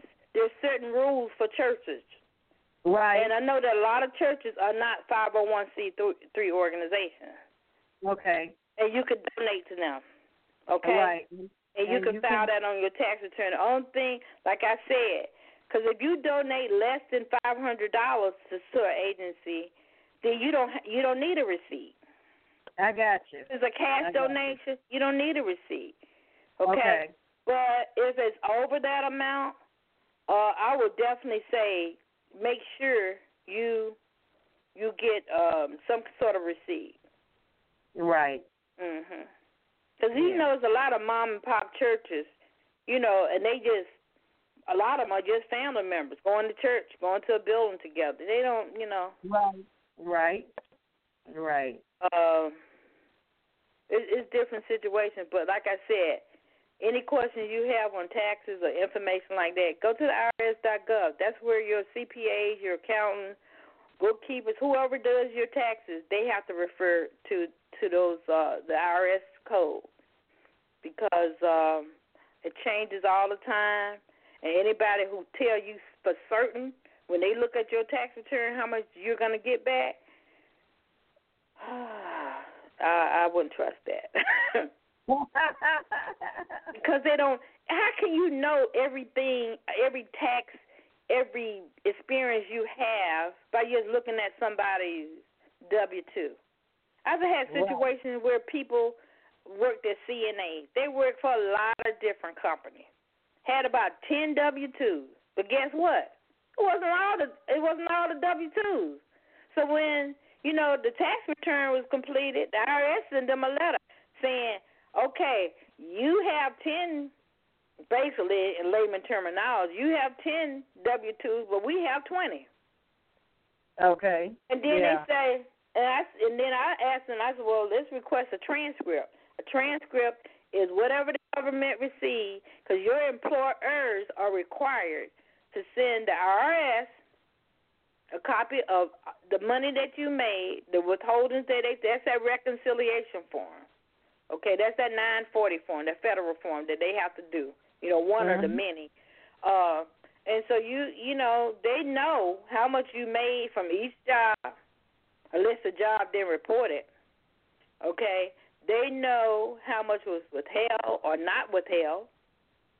They know all that. So when you re- request a transcript, because now before you used to be able to actually get a copy of your tax return, but with the the com- rising in, in computer and, and everything being electronic and everything wanting to be paperless, you know, um, now basically what they have is a transcript. It has a list. And, and sometimes, I'm telling you, they, sometimes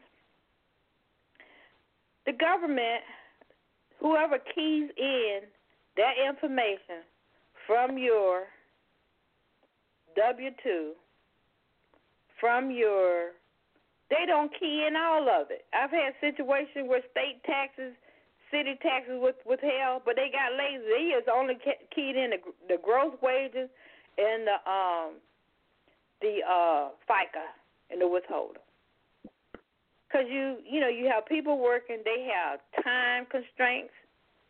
They got to uh-huh. do a certain amount of taxes in a certain amount of time, so they take shortcuts. So what I do is I have to ask the person, look, try to find your W two, because a lot of people don't keep their W two. Try to find your W two. If you can't find it, get in contact with that employer and ask them for a copy of your W two. Now you probably won't get the traditional looking W two, but you'll get probably a transcript, but it should have every uh, thing that was withheld from your wages. That's very okay. important. It's very important. If you're the type of person that go to your next door neighbor to get your tax return, you get make sure you get a copy of whatever they sent to the federal government because they might move during the year and you can't get in contact with them. A lot of people who who do people tax return, you know, they do it what they call underneath the table. You right. know, they don't sign them or anything. So it don't matter. Make sure you get a copy of what. How about this? You get a copy of your tax return. You sign it. You have the. You mail it yourself. Before you mail that information, take the time to pause. Go to Office Depot, Staple, whatever copy place you know, wherever they have a copy machine, and you make a copy of that and you keep that copy until you get your refund. Right.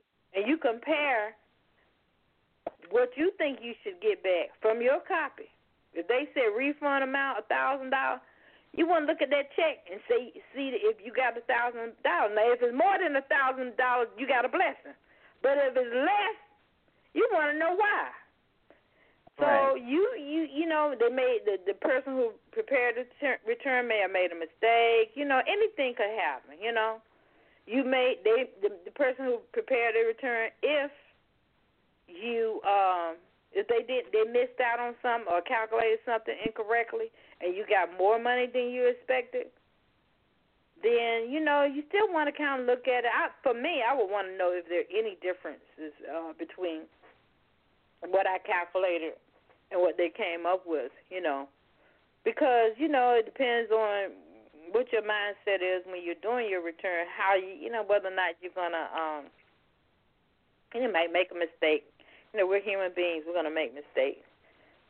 And so, and then sometimes I, I'm sure plenty of you have heard that the government, you know, has, you know, some people have gotten a two hundred thousand dollar check, and they only made two thousand dollars that year. So you know that's a mistake. They and ain't what getting you should back. do is, is take that money Yeah. back to the IRS. They are not getting it back. Well, they gonna find out Oh, about it. oh, wait, wait, what but you see, should wait a do is minute, take but that see, money here's- back to the I, the R, and the No. S. No, Okay. they ain't gonna find out. No, no, No, no. they may not find no. out right away. But a lot of people, uh, I'll say put it in. It. a lot of people do this. Put it in their bank account and don't do nothing with it. Just let it draw interest. Exactly. And then when the IRS asks for their money back, you can just write them a check for that two hundred thousand. You may have earned, you know, who knows? Depends on how long it takes them to find out. But it has happened. Mhm. It has happened. Now, you, I'm sure you All right. take it right to All right, them, hold to the IRS. Hold and on, say, hold- I, I know right, this is a a mistake. You know, I know cases All right. where people have told the IRS it's a mistake, but the IRS wouldn't take it back. So they just put it in the bank. See, now that's what I'm talking about. Yeah. So. But if we we it's, it's, we only got about seven minutes left. Mm-hmm. Yeah, and we going in overtime, so we gonna keep this conversation going. You know what though? Okay. I don't know who y'all been dealing with, cause uh, the people I know, if the IRS sent them a check for two hundred thousand dollars, that ain't going in no bank. They spending that. They well, are. I, I'm about just it gonna is, keep it how real. how are you gonna cash it? Who's gonna cash it for? Well, you? I well, you know what? As, as it has to be you know somebody that's a millionaire that you can endorse it over as to them, and and the bank won't question it because stores, as long as you got these corner stores, they'll cash anything for the right amount. They're gonna get their Yeah, cut of it. when they deposit- it for you. that kind of money I wouldn't test it because I think the amount is I don't know I can't remember it's either ten thousand or fifteen thousand. It's ten How much? thousand. Ten thousand. If you deposit in that Yeah. bank, the bank is obligated to report it Yep. to the feds or whoever. If you don't Yep. have, you know, any any any means of uh Yeah. you know, Yeah. qualifying That, for what, that uh, type of money. And then it depends on who it comes from. Another thing I wanted to mention too is about gift tax. Um, you are allowed to. I think the gift tax for this year. I just looked it up. Look it up again. But you can uh, a, a gift, and I don't know all of. Like I said, you can go to irs.gov, but I think it's. I hate to guess. I'm gonna look it up. Uh, I think it's fifteen thousand that uh, for gift tax that you can just give to people. Like if you come into a lump sum of money, there's a limit that you can give to people each year uh, It's- that you can sort of avoid paying taxes on. I I, I just just came across that information, so I'll have to do more research on it.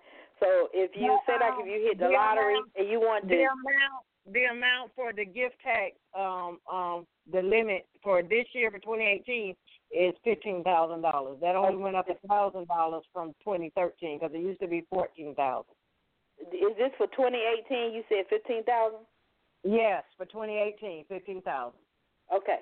All right. So if you had 20 family members or a lot of relatives and you wanted to give them some money, you could essentially give them fifteen thousand dollars, and and you know you're gonna have the check that you wrote them. Just keep all those records for your tax return and and, and report that gift tax. You know, uh, and that will reduce your taxable income. Um,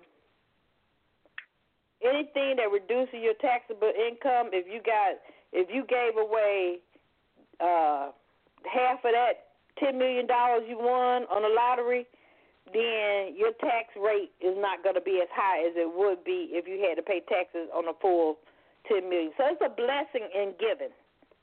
It's a, a automatic blessing in giving. Uh, and uh, another thing, volunteer hours. That is uh, a tax deduction.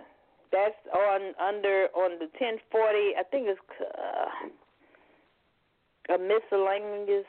It's under the miscellaneous column. I, I don't have that information right in front of me, but that's deductible. Like I said, go to IRS.gov, put in volunteer service, volunteer hours. It'll tell you all about it. You know, because a lot of people volunteer their time and don't get anything for it. And sometimes when you're volunteering, people don't treat you as well. You know, they take it for granted. And um, but if you're getting some benefit, you know, from other than, I mean, it's great to volunteer, and you you you get the benefit of helping somebody or helping a situation or for whatever reason. But if you can get additional benefits from that, you know, that will reduce your taxable income because you know these volunteers usually don't get paid. You know, some some cases they might get a stipend or something like that. But if you could benefit some some way, uh, you know, with your volunteering, then you know it, it makes you feel a little bit better about volunteering because say, hey, hi, you know, um, this is reducing my taxable income. I'm gonna have to pay the government less taxes, which means that I'm gonna get more money back in a tax refund.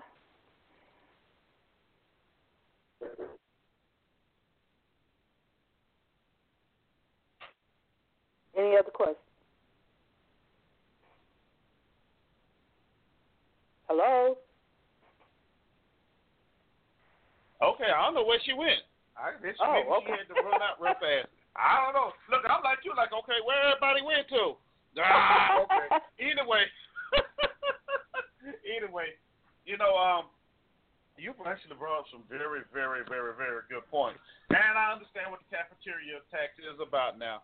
So mm-hmm. I'm good. I understand that. Um, you know, and, but when, when you start talking about the IRS, you know, having had some very close dealings with those individuals, you know, they they are a tricky bunch. And I understand, like you said, there are individuals, and you know, they they um, you know, they they gonna make errors. They are. Right. You know, but it, I, I, I'm, I'm say like this: when you go to the IRS, you go to them like you're going to a child support hearing. Make sure you have everything you possibly can think of to take with you, because some of the folks they have no idea what they're doing. They really don't.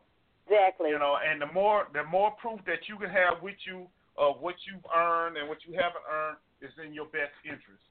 And don't provide now, don't any wrong, additional information than what they ask yeah. you for.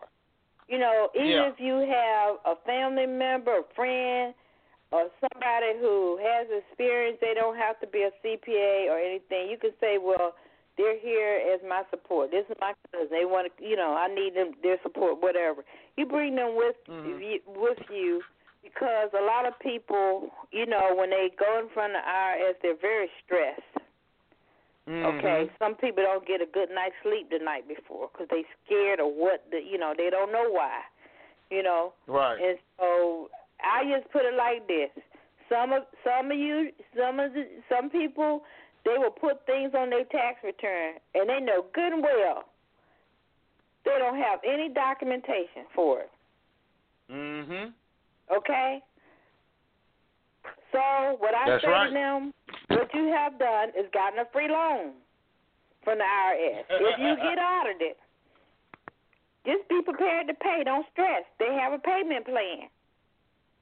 Yes, they okay. Do. They have they a have payment plan. on that payment plan. They yeah. ask you to. They ask you for a budget, how much you can pay. I had experience where I mm-hmm. I was audited. They they gave me a budget. They said that I could pay. How much did they tell me? They told me because I had I was paying my tithes, you know, so I had a lot of tithes, and they told mm-hmm. me they just ignored my tithes on my budget. Hmm. They told me mm-hmm. I could afford to pay. I think it was like four hundred dollars a month when I had told them I could only pay them a hundred dollars a month. But what I Hmm. did, I consistently paid them a hundred dollars a month. Okay. Mm-hmm. At the end of the year, when I filed the next year's taxes, they took all of my refund. Okay. Right. I owed a little bit more. That second year, uh, they did not take any of my refund, and I still owed them money. So there's laws that they had in place that I wasn't aware of because it was the first time I, well, the first and only time I ever been audited. Um, that I didn't know that they could not take your refund two years in a row. Then that may have changed because it's been a number of years ago. Uh, but I was happy, and fortunate enough, I had enough of a refund to pay them off mm. with my refund, and so mm-hmm. it worked out well for me, you know. But some people owe the IRS so much money it takes years to yeah. pay them off. But well, the key that, thing with yeah. the IRS is do not ignore them when they send you a letter questioning anything. Oh. Get on that phone, you call yeah. them. Yeah. You respond. Yeah. When you that, ignore the them. Thing. Yeah. Yeah. You're Same thing with right, your bill collector. Mm-hmm. Pardon me? We ignore some of them. yeah, you can't yeah, you can't I ignore it. Even with your bill collector. They want you to Mm-hmm. communicate.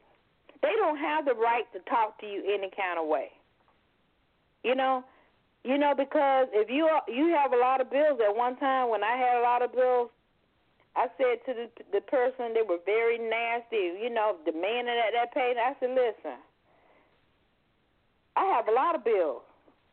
I said, I'm not trying to pay nobody who's talking nasty to me. I said I can pay you or I can pay that person that's really nice to me, working with me, working within my budget. You know, I said I have a choice. You know. Mhm. I said because you're gonna continue to talk to me in a disrespectful manner just because I owe owe some owe you some money. Hey, I can say the heck with it. I ain't gotta pay it because you know after a certain amount of years it's gonna fall off anyway.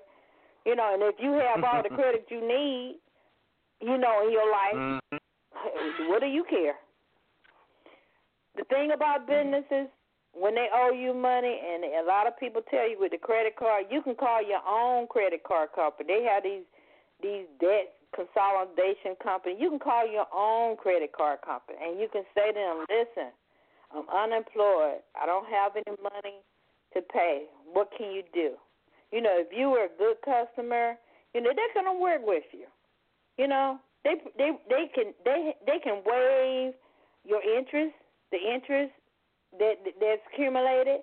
They can make. I have I have a situation where uh, we made a settlement agreement on credit card. Mm-hmm. They owed like right. ten thousand dollars. They was like, "Can you get me fifteen hundred? And I was like, "Can you borrow fifteen hundred for somebody? and Get this done?" Sure. They was able to borrow the fifteen hundred, pay that debt off. Now, sometimes it depends on the company.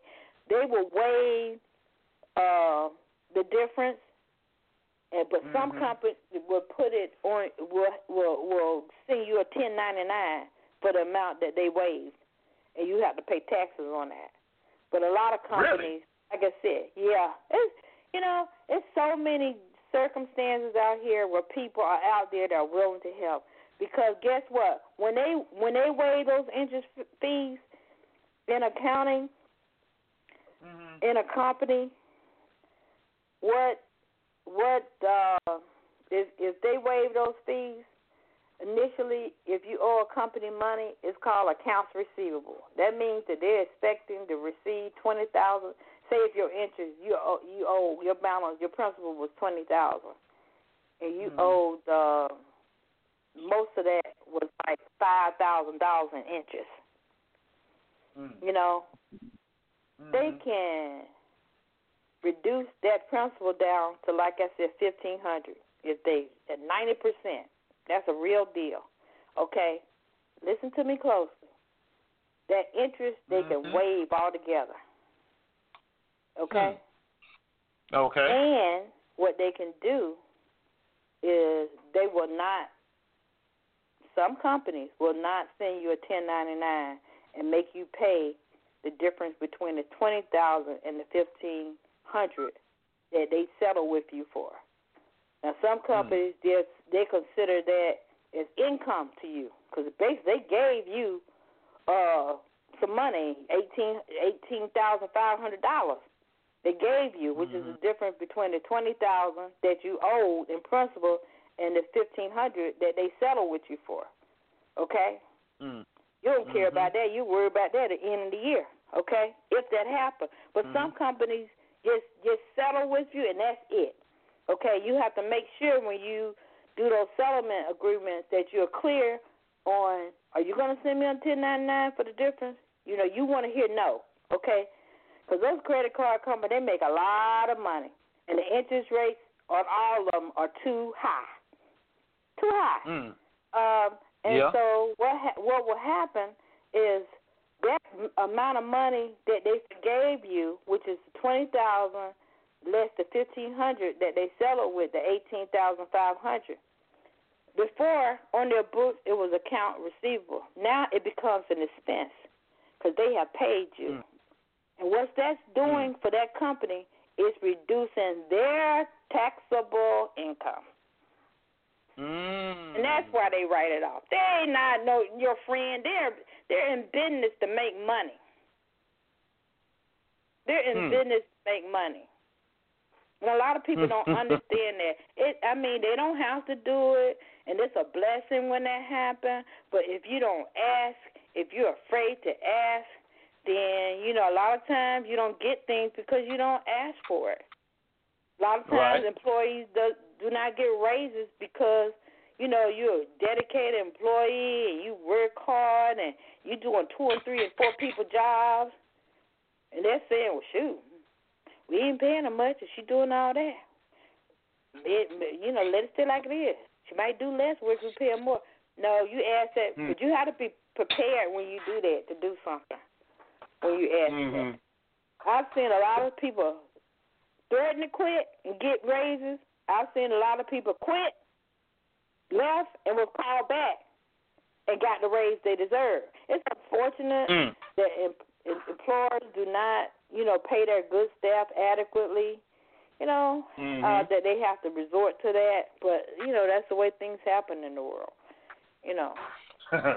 And you Yeah. see, see your supervisor might be making a hundred thousand dollars, and they paying you thirty, and that supervisor is doing absolutely nothing. If Hmm. you if you were on vacation for two weeks, they couldn't function without. They calling you on your vacation. Something is wrong with that Mhm. person, you know. And a lot of employers lose good employees because they don't treat them right. Mm. That is true. So it's, it's all a, a, a cycle, and everything is calculated, and you know they, they they you know they know exactly what they're doing. They know the purpose behind.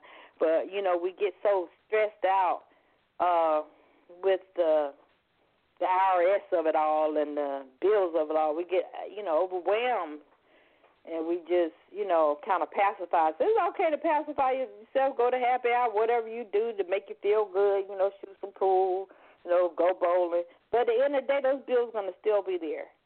And so the bottom Mhm. line, communication, communication, communication.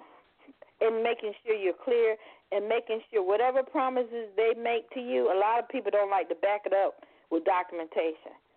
Send me something.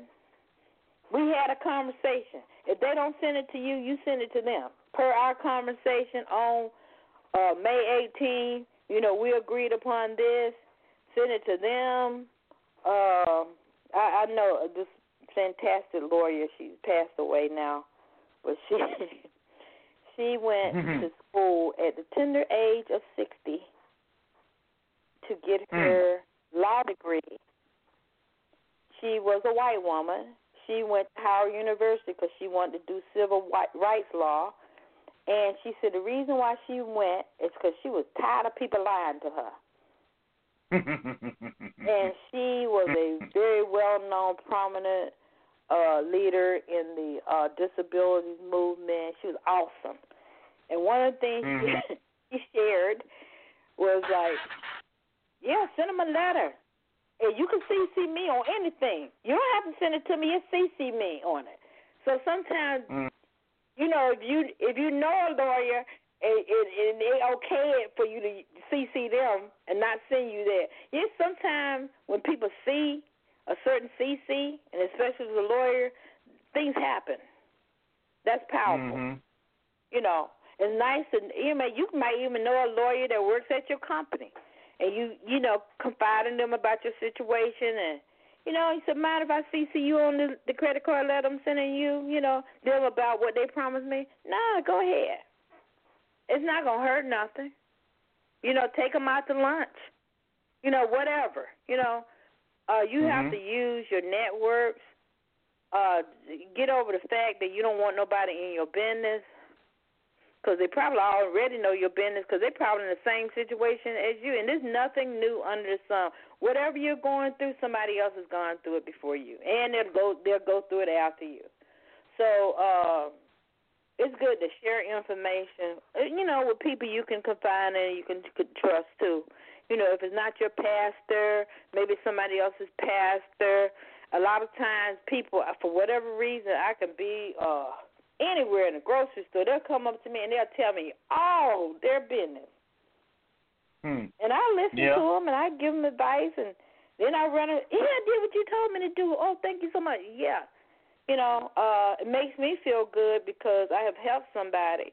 You know, and if I can help somebody get a good night's sleep, it, it's worth it to me. You know, uh, because I I get all that back in blessings. You know, untold blessings that you know. uh I mean, I've gotten money from people who I never thought I would ever see my money again in life.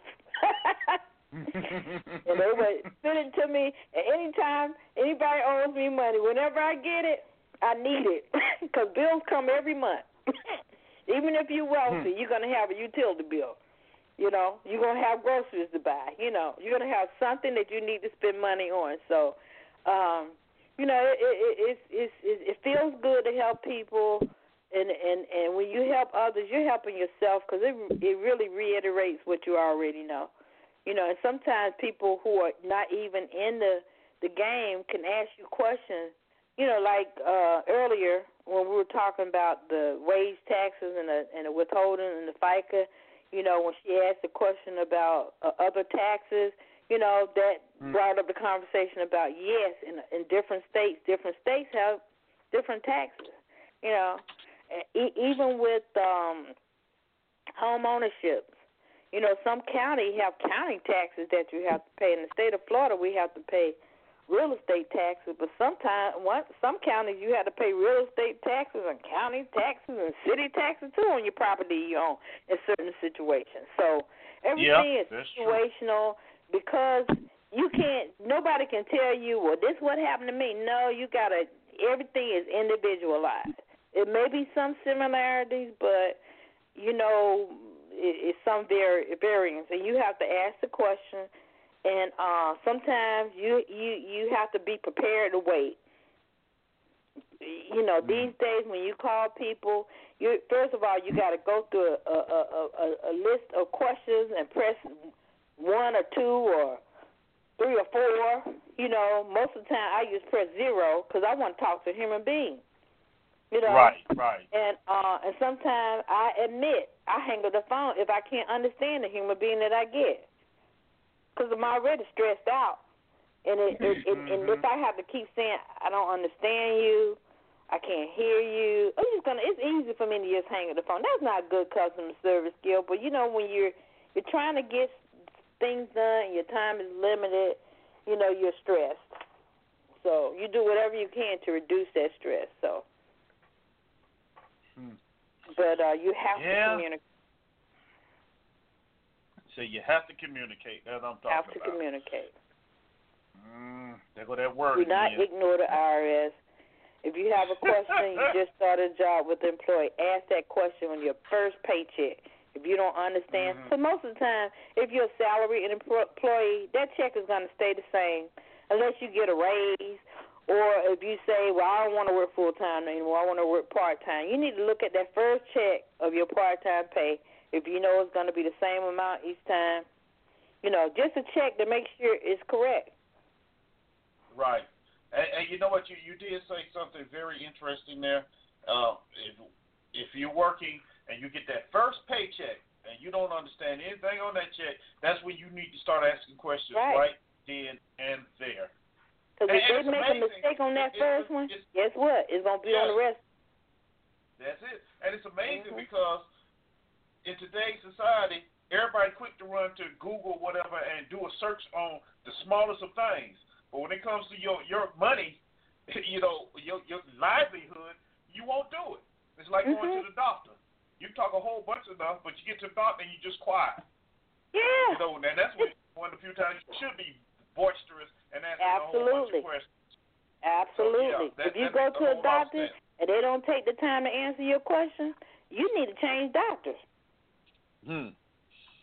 You know, I have told uh, my doctor he was real quiet, and he was like, "Okay, uh, that's that's. A wait a minute, I have some questions to ask you. Matter of fact, I made a list so I won't forget. Because this is, you know, Mhm. we only get one body.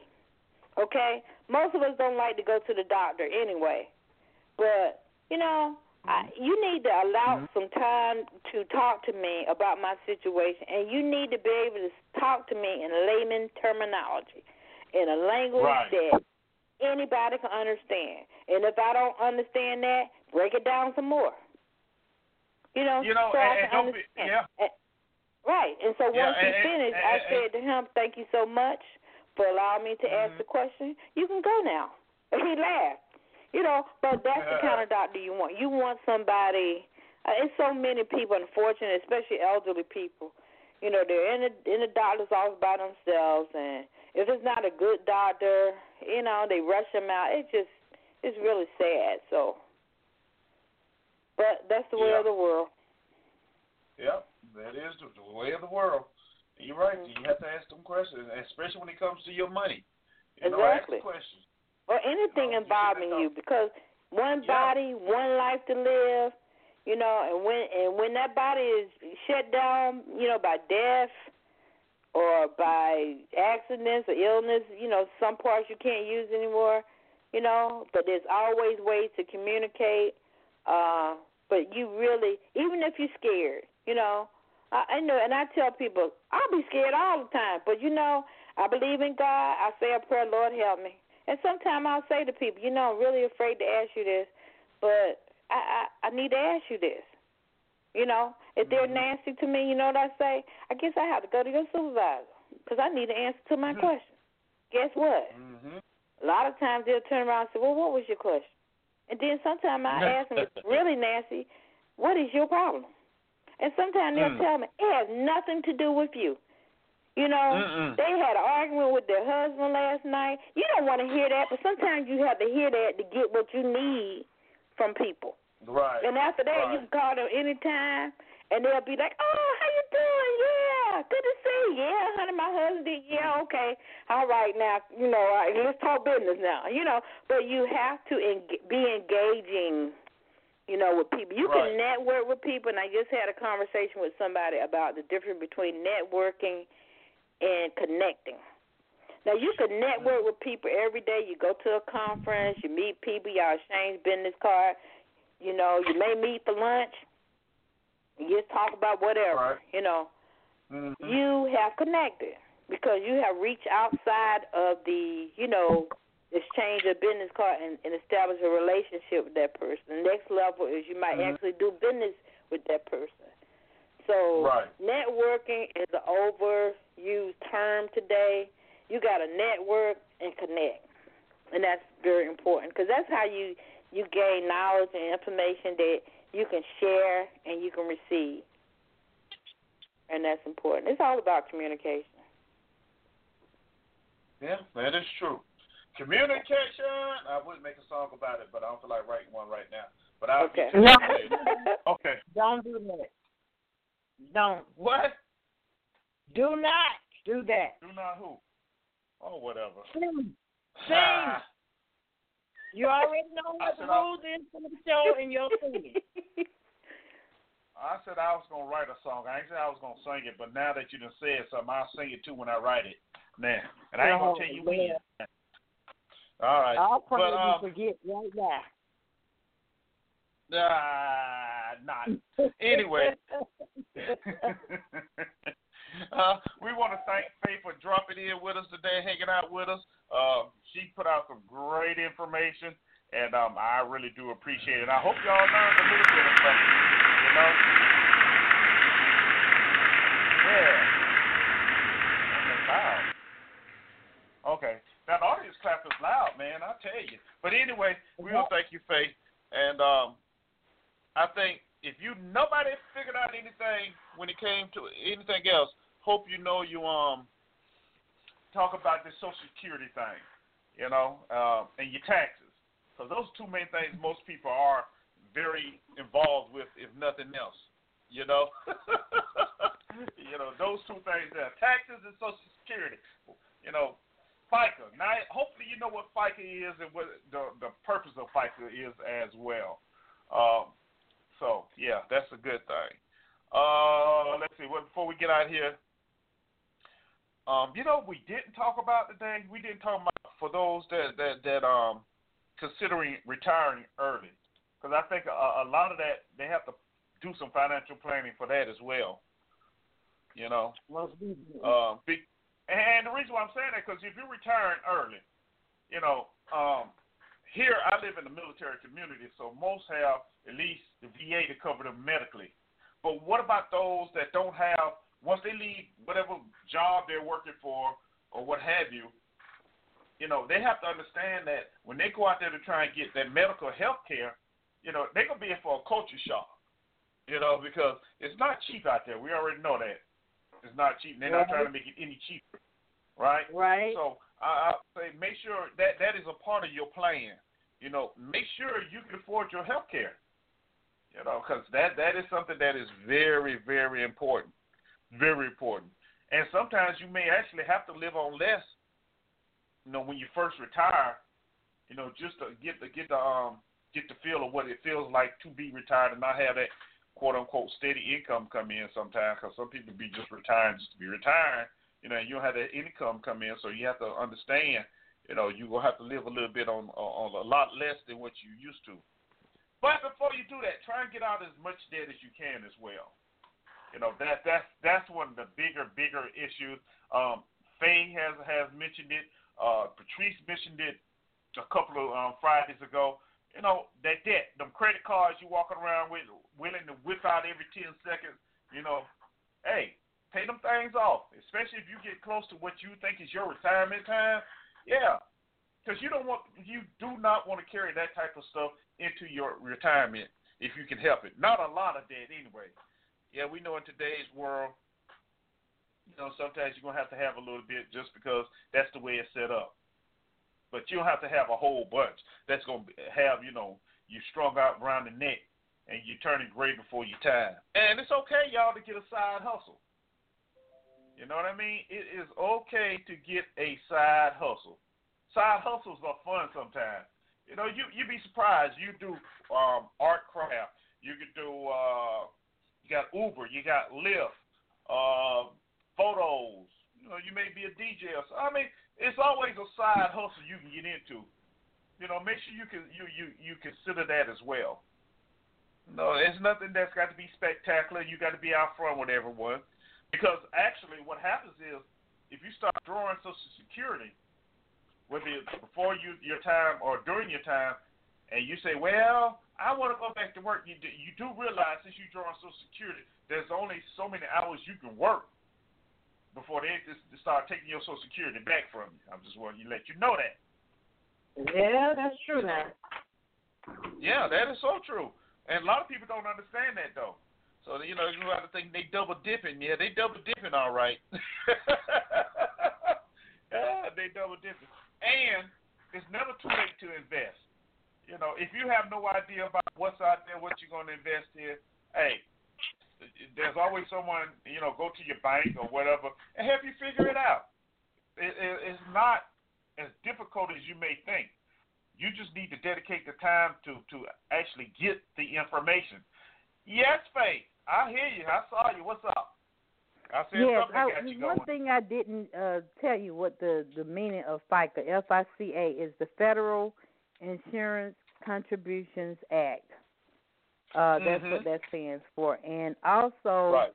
uh, the Social Security portion, uh, a percentage of the 7.65 is 6.2 percent is Mhm. Social Security. Uh, is for Social Security retirement benefits, and 1.45 percent is for the Medicare benefit. So if you add Right. the 6.2 plus the 1.45, that gives you the seven point six five percent, uh, which is Right. FICA, which is the amount that's taken uh, of your earnings. Uh, Right, for and the, and yeah, and the employee has to match that as well. So yeah, an employer has to match exactly, exactly. yeah. Um, yep. And so, uh, and you mentioned something about uh, about the retirement and the, and the, the medical. Um, uh, I can tell you that the Affordable Care Act, if you're healthy and and uh, you're not a person that lives at the doctor's office, it's affordable, and it has saved a Mhm. lot of lives. Uh, now, if you're not healthy, uh, if you're overweight, those are one of the main factors that will cause you to have to pay more money with any insurance. Um, and a Um, lot of people do not like to hire people that are overweight because they know that that person's um, insurance rate is going to be higher. They do not like to hire people who or have a lot of health problems because that's another you know factor that will increase your health insurance uh if you're working for an employer is it increases because you know if you're constantly having operations going to the doctor you know you're out a lot you know uh then that will increase the health insurance for you. So uh a good thing to practice is you know try to exercise try to lose weight. It's it's, it's i've been trying for uh probably 20 years to get down to that size that i like. Um so you know that's one of the things to consider, you know, um, especially when you retire, because with the Medicare, there's a, a percentage of that Medicare that you're going to have to pay for your premium. It's not. It used Mhm. to be, you know, kind of free, but now with the the cost of um, medical insurance being so high, you have paid into the Medicare account for years while you were working you pay 1.45% of your wages into that account. Mhm. But Right. even after you retire and you're eligible for Medicare insurance, there's a premium amount you have to pay, and then you have to uh go through the different plans to decide which one is affordable for you for your condition. So the healthier you you try to get before you retire, and even after you retire is is very important. Uh, I just wanted to mention that. You know, we could just talk one day just on Social Security. That's a whole topic by itself. Payroll, payroll taxes. Mhm. That's a whole topic by Mhm. by itself. Your your expenses, credit cards, utilities, all that is a whole topic by itself. And there's a lot of benefits out here that cities offer that a lot of people do not know about. But you have to read, you know, and have to Mhm. research. It's all out there. It's free. You know, the libraries are free. If you don't have a computer, they have uh, computers at the library that you can use. It, it's really no excuse. And so I just want to add that. Okay. Great. Thank you. Thank you. See, more information being passed on, y'all. That's what we talking about right there. More information. So can. I go now? Um. Yes, you can go now.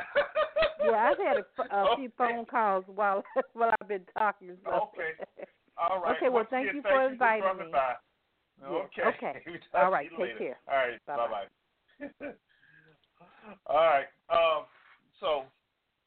Yeah, and, and also remember there are certain loopholes that's out there. That's how rich people stay rich. They find the loopholes. They find the loopholes. So research, find the loopholes. That's how you gonna make it work. That's how you're gonna make it work. All right, well we gonna get up out of here. It's been fun. I've had fun. I really did. Uh, learned a lot. We got a lot of information for you. Uh, we be placing this information on in the um on the website sometime this weekend, so it'll be there for you.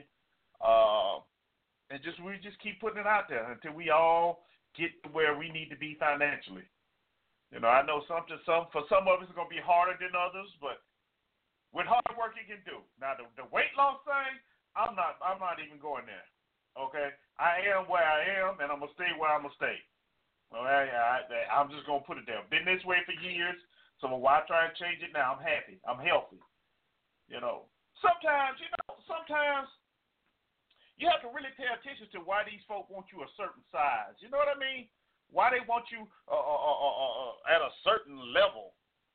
Now, honestly, um, honestly, I do believe it's setting you up for the, for you know, because they have to have so many in the population at a certain size. So when they get rid of the the other group, they can have the other ones to take over.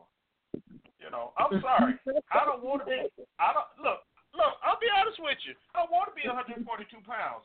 You know how skinny and tiny that is, really? That oh no no no no no. Good gust of wind going, I go blowing across the street somewhere. I'm sorry. I will stay at 240, and I dare uh, some gun to walk up on me acting crazy. See, y'all got to think about that too. Got to think about that. Uh huh. That's all I'm gonna say. I don't know why I said that, but I just had to say it at the time. But anyway, yeah. So there. All right. So um, Pete, give me some last words before we get out of here for the weekend. All right, we got the inspirational poem for today. Uh, it is entitled "Money, Money, Money." It's by Michael Sage, and it's money, money, money. It's such a wonderful word. Some say it's the root to all evil. Um, how stupid and absurd. It's the most uninformed statement I, I have ever heard, usually made by the unsuccessful or the monetary nerds. Others say that money makes the world go round, whether it's the dollar, the yen, or even the pound. Money has a nice ring to it, such as a wonderful sound. Using it wisely can secure your future. So I have found. Some pray for health and happiness, and others for money. If it's money you pray for, don't be left feeling awkward or funny. Money changes lives from extremely dull to bright and sunny. So ask God for whatever you want, even a life filled with milk and honey. So that's the inspirational word for today. Remember to live above this one world system, and you can have what you want. That's it. You guys have a great weekend. All right. Well, thank you, thank you, thank you. Yeah. Interesting you picked that poem because I was going to play the song Price Tag. And the lyrics in the song is, "Don't worry about the money, money, money." You know, and, and you you got that poem using the same phrase. I'm like, okay, wow. Hey, because we in you know, sync. We in. Yeah. You know. Yeah. yeah. I'm glad. Yeah. I'm glad I ain't play that song. I ain't picked that song anyway. But it. but yeah. Uh, but yeah, I, I I was considering it. I really was. So interesting. Interesting. All right, thank you. Um, hey, we'll be back here Monday, man. We're gonna talk a little Bill Cosby. Hey, y'all, guess what? Ebola is back. Yeah, our friend Ebola has resurfaced in the Congo. Yeah, that's in Africa for those that don't know. No, not. Uh, but uh, we'll talk a little bit about that as well. And these shootings that have happened in the last couple of days at these schools. Interesting, huh? We still yeah. got shootings going on in schools. Mm. Yeah, but we're gonna talk about that and a lot of other things. Maybe what you know, whatever we find over the weekend. So just make sure you tune in and check us out. All right. And that'll be right. 2 p.m. Central, 3 Eastern, 12 Pacific, 1 Mountain Time. Remember, keep smiling, show appreciation, forgive with an open heart, but make sure you forgive yourself first. And the biggest and the best thing I always say, learn to laugh at yourself even in the worst of the times, if you can laugh at yourself, everything else is just gravy, baby. You hear me? Everything else is just gravy. All right, so we all get out of here. We're gonna take you out of here with some Meant to Be by Bebe Rexha, featuring the Florida Georgia line, y'all. Nice cut too. See y'all Monday. Have a great weekend. We out of here.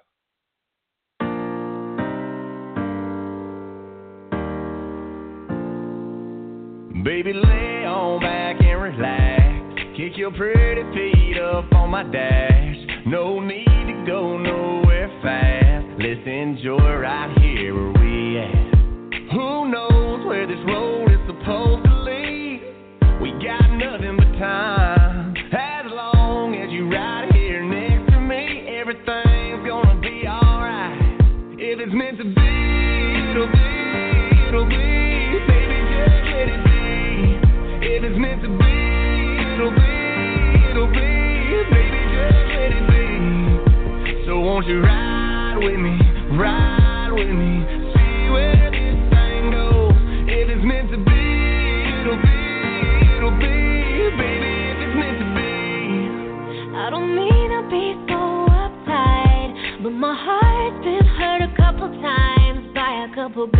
that didn't treat me right. I ain't gonna lie, I ain't gonna lie. Girl, I'm tired of the fake love. Show me what you're made of. Boy, make me believe. Whoa, hold up, girl, don't you know you're beautiful? And it's easy to see. If it's meant to be, it'll be, it'll be. Baby, just let it be. If it's meant to be, it'll be, won't you ride with me, Ride with me, see where this thing goes. If it's meant to be, it'll be, it'll be. Baby, if it's meant to be. So come on, ride with me, ride with me, see where this thing goes. So come on, ride